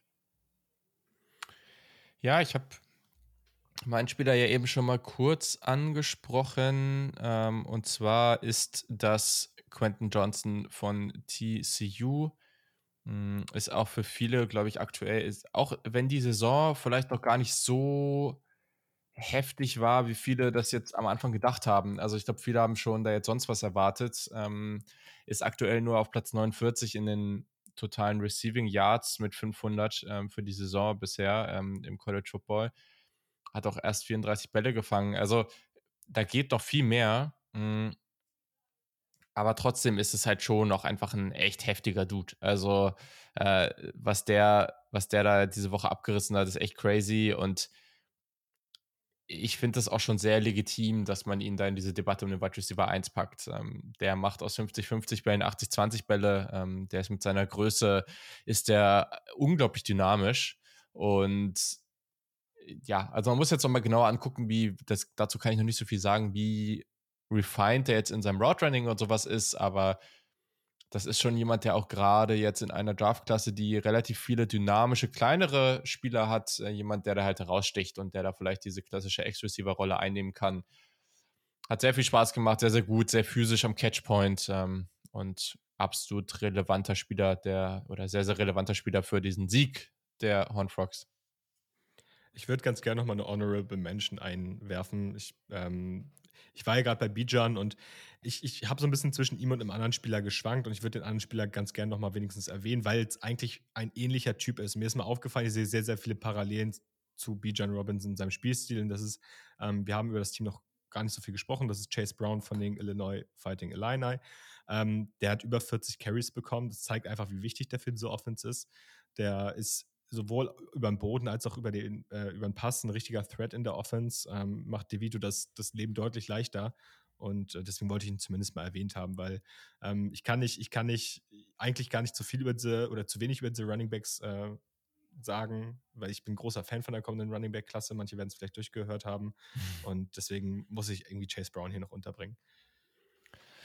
Erster Rusher über 1000 äh, Rushing Yards, ähm, erster Runner über 1000 Rushing Yards dieses Jahr im College Football, schon vier Touchdowns, ähm, auch schon 15 Bälle gefangen. Also all das äh, sind, also die Rushing Attempts, die Rushing Yards, äh, die Receiving, äh, die Receptions äh, all, und die Receiving Touchdowns, all das sind jetzt schon Bestwerte in seiner Karriere. Das ist schon, schon sehr heftig, was der da spielt. Sehr, sehr gut. Cool. Dann gehen wir mal weiter. Yannick wird äh, zu seinem Official Visit und generell zu Tennessee, Alabama dann ähm, in der Preview noch ein bisschen was sagen. Mhm. Ich wollte noch eine Sache kurz einwerfen, da müssen wir auch gar nicht groß was zu sagen. Da kam noch eine News rein, ähm, der, die, die FBS, die erste Division praktisch des College Footballs, wird äh, 2024, 25 noch um ein Team reicher. Kennesaw State kommt aus dem FCS und wird in die, in die Conference USA dazukommen. Ähm, das ist ja eine Conference, die sehr, sehr stark im Umbruch ist. Äh, die haben sehr viele Teams verloren ähm, und auch viele neu dazugeholt. Sind ja jetzt auch einige Teams aus der F FCS reingekommen. Und das wird sicherlich in den nächsten Jahren, also die überlegen sich durchaus auch in den nächsten Jahren vielleicht noch ein, zwei dazu zu holen. Ähm, also es wird vielleicht noch nicht das letzte Team aus der FCS sein. Ähm, ganz spannend, ganz cool, dass wir da auch Zuwachs bekommen. Ich, ich mag diese Geschichten immer, ich finde das ganz spannend zu beobachten. Man muss nochmal noch schauen. Aktuell ist das Stadion von Kennesaw State eigentlich noch zu klein für die Anforderungen der Conference USA. Ähm, da muss man jetzt mal gucken, wie das dann irgendwie gelöst wird. Aber genau, das wird ja auch erst 2024, 2025 sein, wenn sie dann reinkommen. Aber genau, also ein neues Team, was wir dann noch in der FBS sehen werden. Und ja, dann haben wir abschließend eigentlich nur noch eine Sache zu tun, und zwar unser Jersey of the Week. Ähm, da will ich vorab einmal sagen, es gibt ein ganz klares Not-Jersey of the Week und das ist TCU. Das war einfach absolut grauenvoll. Ich fand das ganz, ganz, ganz, ganz, ganz schlimm, was die da gemacht das haben. Ist bei Unispec auf Platz 2 gelandet die Woche. Ja, ich das Also, also wirklich. ist wirklich eine Frechheit. Das ist die, Boah. also die Legitimität dieser Seite kann man dadurch wirklich in Frage stellen. Ähm, aber ja, äh, Luca, sag doch mal, wen hast du? Okay. Ähm, ha, ja, ich, ich, okay, ich gehe jetzt mal vielleicht nicht mit dem schönsten Jersey, aber hat auf jeden Fall eine sehr, sehr erwähnenswerte Story, die ich auch noch mal kurz dazu ja, hm. erzählen würde. Ähm, wir hatten schon über Utah Jerseys gesprochen, habe die Saison so ein bisschen. Ähm, die Ärmel an den Seiten mit den Streifen ist nicht das Schönste so. Und es geht mir auch gar nicht um das Jersey an sich, sondern es geht mir eigentlich wirklich viel mehr um den Helm. Ähm, und da hatte Utah diese Woche ja so ein Helm hand-painted, hieß es auch in den ganzen Beschreibungen dazu, ähm, zu Ehren von Aaron Law und Ty Jordan, die beide in den letzten Jahren verstorben sind durch Waffengewalt. Ähm, Ty Jordan war zunächst äh, der erste Spieler, ähm, der dann auch Pac-12 Freshman of the Year geworden ist, davor noch. Und dann ein paar Wochen später, meine ich, gab es halt einen Unfall mit einer Waffe und dann ist er leider verstorben. Hm, infolgedessen hat Utah halt die Ty Jordan oder das Ty Jordan Memorial Scholarship Programm gestartet und der erste Empfänger war dann Aaron Lowe in dem Fall. Ja, der ist dann halt tragischerweise neun Monate später bei einer Schießerei auf bei einer Party, hatte ich zumindest so gelesen gehabt, äh, ums Leben gekommen und ja, den beiden Spielern zu Ehren hatten halt Utah jetzt diese Woche diese Helme mit den beiden Spielern drauf und mit den Initialien von den beiden Spielern. Und ja, das fand ich nochmal ganz erwähnt, diese Story, einfach sich im Kopf zu halten. Weiter hat noch Nummer 22 getragen, um erwähnenswert, mittlerweile auch retired bei Utah. Ähm, genau, das wäre dann so mit meinem Jersey oder beziehungsweise Helmet of the Week in dem Fall. Ja. Ja. Ich sag mal cool. so, meine, mein Jersey of the Week hat jetzt nicht so den emotionalen Anstrich, deswegen ist es vielleicht auch ein bisschen ähm, nochmal eine andere Sache. Ich bin jetzt wieder mit FY, FIU gegangen. Die hatte ich ja vor ein paar Wochen schon. Und ich sehe Lukas Gesichtsausdruck und ich sehe, dass ihm das nicht gefällt, aber ich habe einfach eine Schwäche für diese Miami Vice-Geschichten. Und äh, das mag ich bei den, das mag ich bei diesen, äh, den Jerseys von den Miami Heat aus der, aus der NBA mhm. immer ganz gerne. Ähm, ich finde es ganz cool. Ich bin ehrlich, das Trikot hätte man wahrscheinlich cooler umsetzen können. Ähm, das ist mein Punkt. Ich mag den das Helm. Ich finde find den Helm halt sehr nice. Das Trikot hätte man cooler umsetzen können. Da bin ich, wer das kritisiert, bin ich voll dabei. Aber ich finde den Helm einfach ziemlich cool. Und äh, deswegen ähm, gehe ich dann mit der Stelle mit FIU. Cool. Ja, schöne NBA-Referenz hier an der Stelle noch. Äh, zwei Tage vom, oder anderthalb Tage jetzt eigentlich nur noch vom Saisonstart. Ich bin tatsächlich jetzt mal, ich habe mal ein bisschen rumgeguckt, äh, auch so bei Uniswag und Co. Und ich bin jetzt mal tatsächlich in die FCS gegangen. Mm, die Howard Bison haben ein Jersey an, was ich sehr, sehr nice finde. Und da ist auch wirklich das Jersey. Also Helm ist auch ganz cool, die Hose ist halt einfach weiß. Ähm, aber das finde ich cool. Also so so, ja, nicht so ganz dunkelblau, so dunkel bis mittelblau, dann mit ähm, Howard in kleiner Schrift ähm, in Rot oben, äh, das Air Jordan-Logo auch in Rot und darunter dann relativ fett äh, die Schrift in Weiß, an der Seite, an den Schultern dann so rot-weiß-blaue Streifen. Hm, Finde ich sehr gelungen. Ist äh, mal ein bisschen was anderes. Und ja, sonst bin ich immer, ich bin immer nicht so riesiger Fan von diesen New England Patriots-mäßigen Farbkombinationen. Das hat immer dieses, dieses USA-Feeling, äh, aber das habe ich jetzt hier nicht so stark. Deswegen fand ich das jetzt ganz gut. Weil eigentlich ist die Farbkombi ganz schön, aber ja, ich kann die Patriots halt auch irgendwie so gar nicht ab. Aber, ähm, aber ja, genau, deswegen ähm, fand ich das ganz cool. Guckt euch das gerne auch nochmal an. Es gibt ja dann auch ähm, auf Instagram, at Saturday Kick, ähm, gibt es dann auch immer unseren Jersey of the Week Post. Äh, mal gucken, ob Yannick vielleicht auch noch eins, äh, eins mit reinnimmt. Und ja, Honorable Mentions, darf ich? Darfst du. ich habe jetzt bis Ende gewartet. Ja, muss ich, ne? Ähm, ja, also das eine Ding sind die Oklahoma äh, Jerseys diese Woche. Tut mir leid, auch wieder ein bisschen Homer-Pick, aber ist einfach, war, war, einfach cool, fand ich so. Ich fand halt, der Helm war extrem nice, Uniform war auch ganz cool, aber ich fand den Helm vor allem auch echt geil. Ähm, so Anthrazit gehalten, so ein bisschen. Ähm, das war ganz cool. Dann ja, ich wollte es erwähnt haben, weil ich so Baby Blue-Fan bin. und Miss hat in Baby Blue gespielt. Weiße Hose, deswegen ist es jetzt für mich das im Endeffekt nicht geworden. Gleiche hatte dann auch im Prinzip so ein bisschen, äh, nicht das gleiche, aber All White, weil ich gerade schon dabei war. Mississippi State, Minnesota hatten ganz coole All White-Uniforms. Äh, mhm. ähm, wollte ich erwähnt haben, zumindest. Genau. Ja, das wären. Achso, genau. Ah, das ha, hatte ich ganz oben noch stehen. Ha. Ähm, UCF, die Space Uniforms, die Citronauts. Was sind da so die Meinungen hier? Ja. Ja, also ich, ich ist okay, aber ich, ich fand halt, starke Meinung. Ich, ich, ich, fand halt diese, diese ähm, Bilder, die es da gab aus, der, aus dem Tunnel, wo sie rausgekommen sind, mit Beleuchtung, kann ich nochmal schicken, vielleicht dann. Ähm, mhm. Sahen extrem geil aus, weil das halt so ein bisschen reflektierend auch war mit den ähm, Nummern und allem. Und generell finde ich halt den Vibe bei UCF im Space Game halt schon relativ crazy immer so. Ähm, ja. Das stimmt. Also ich versuche halt zum Beispiel immer um manche Teams herumzukommen, weil ich die traditionell mhm. immer sehr cool finde. Also ich ja, versuche eigentlich jede Woche um Oregon herumzukommen, UCF eigentlich auch so ein bisschen. Ähm, deswegen ja. habe ich auch, also Honorable Mention, Oregon fand ich sah wieder ziemlich cool aus. Safe, äh, safe. Auch wieder cooles Thema mit Cancer Awareness. Ähm, ja. Genau. Ja. Das wäre es gewesen bei mir auch dann. Cool. Hast du noch was, Claire? Oder? Nee, ich bin soweit auch durch.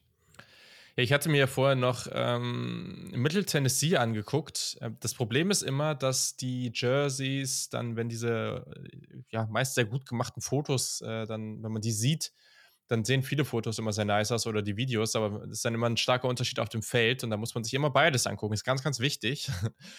Und ähm, da hat mir Middle Tennessee schon auf den Fotos gefallen. Auf dem Spielfeld war mir das Blau dann auch doch wieder zu ordinär. Also ich fand es cool, dass es mal nicht dieses komplett Babyblau war, also um sich da ein bisschen abzusetzen, aber es war mir dann auch wieder zu viel Mittelblau. Da war ich dann mehr so, ja, es war halt so Standard, aber nicht so richtig spektakulär. Okay.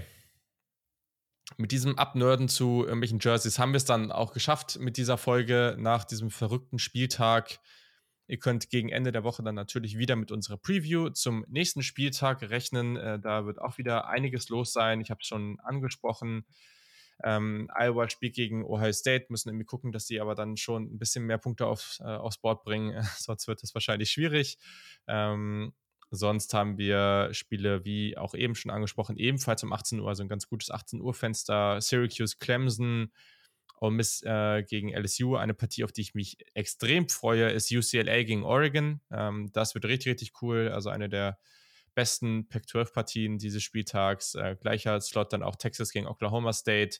Später Mississippi State, Alabama. Ähm, Kansas State gegen TCU.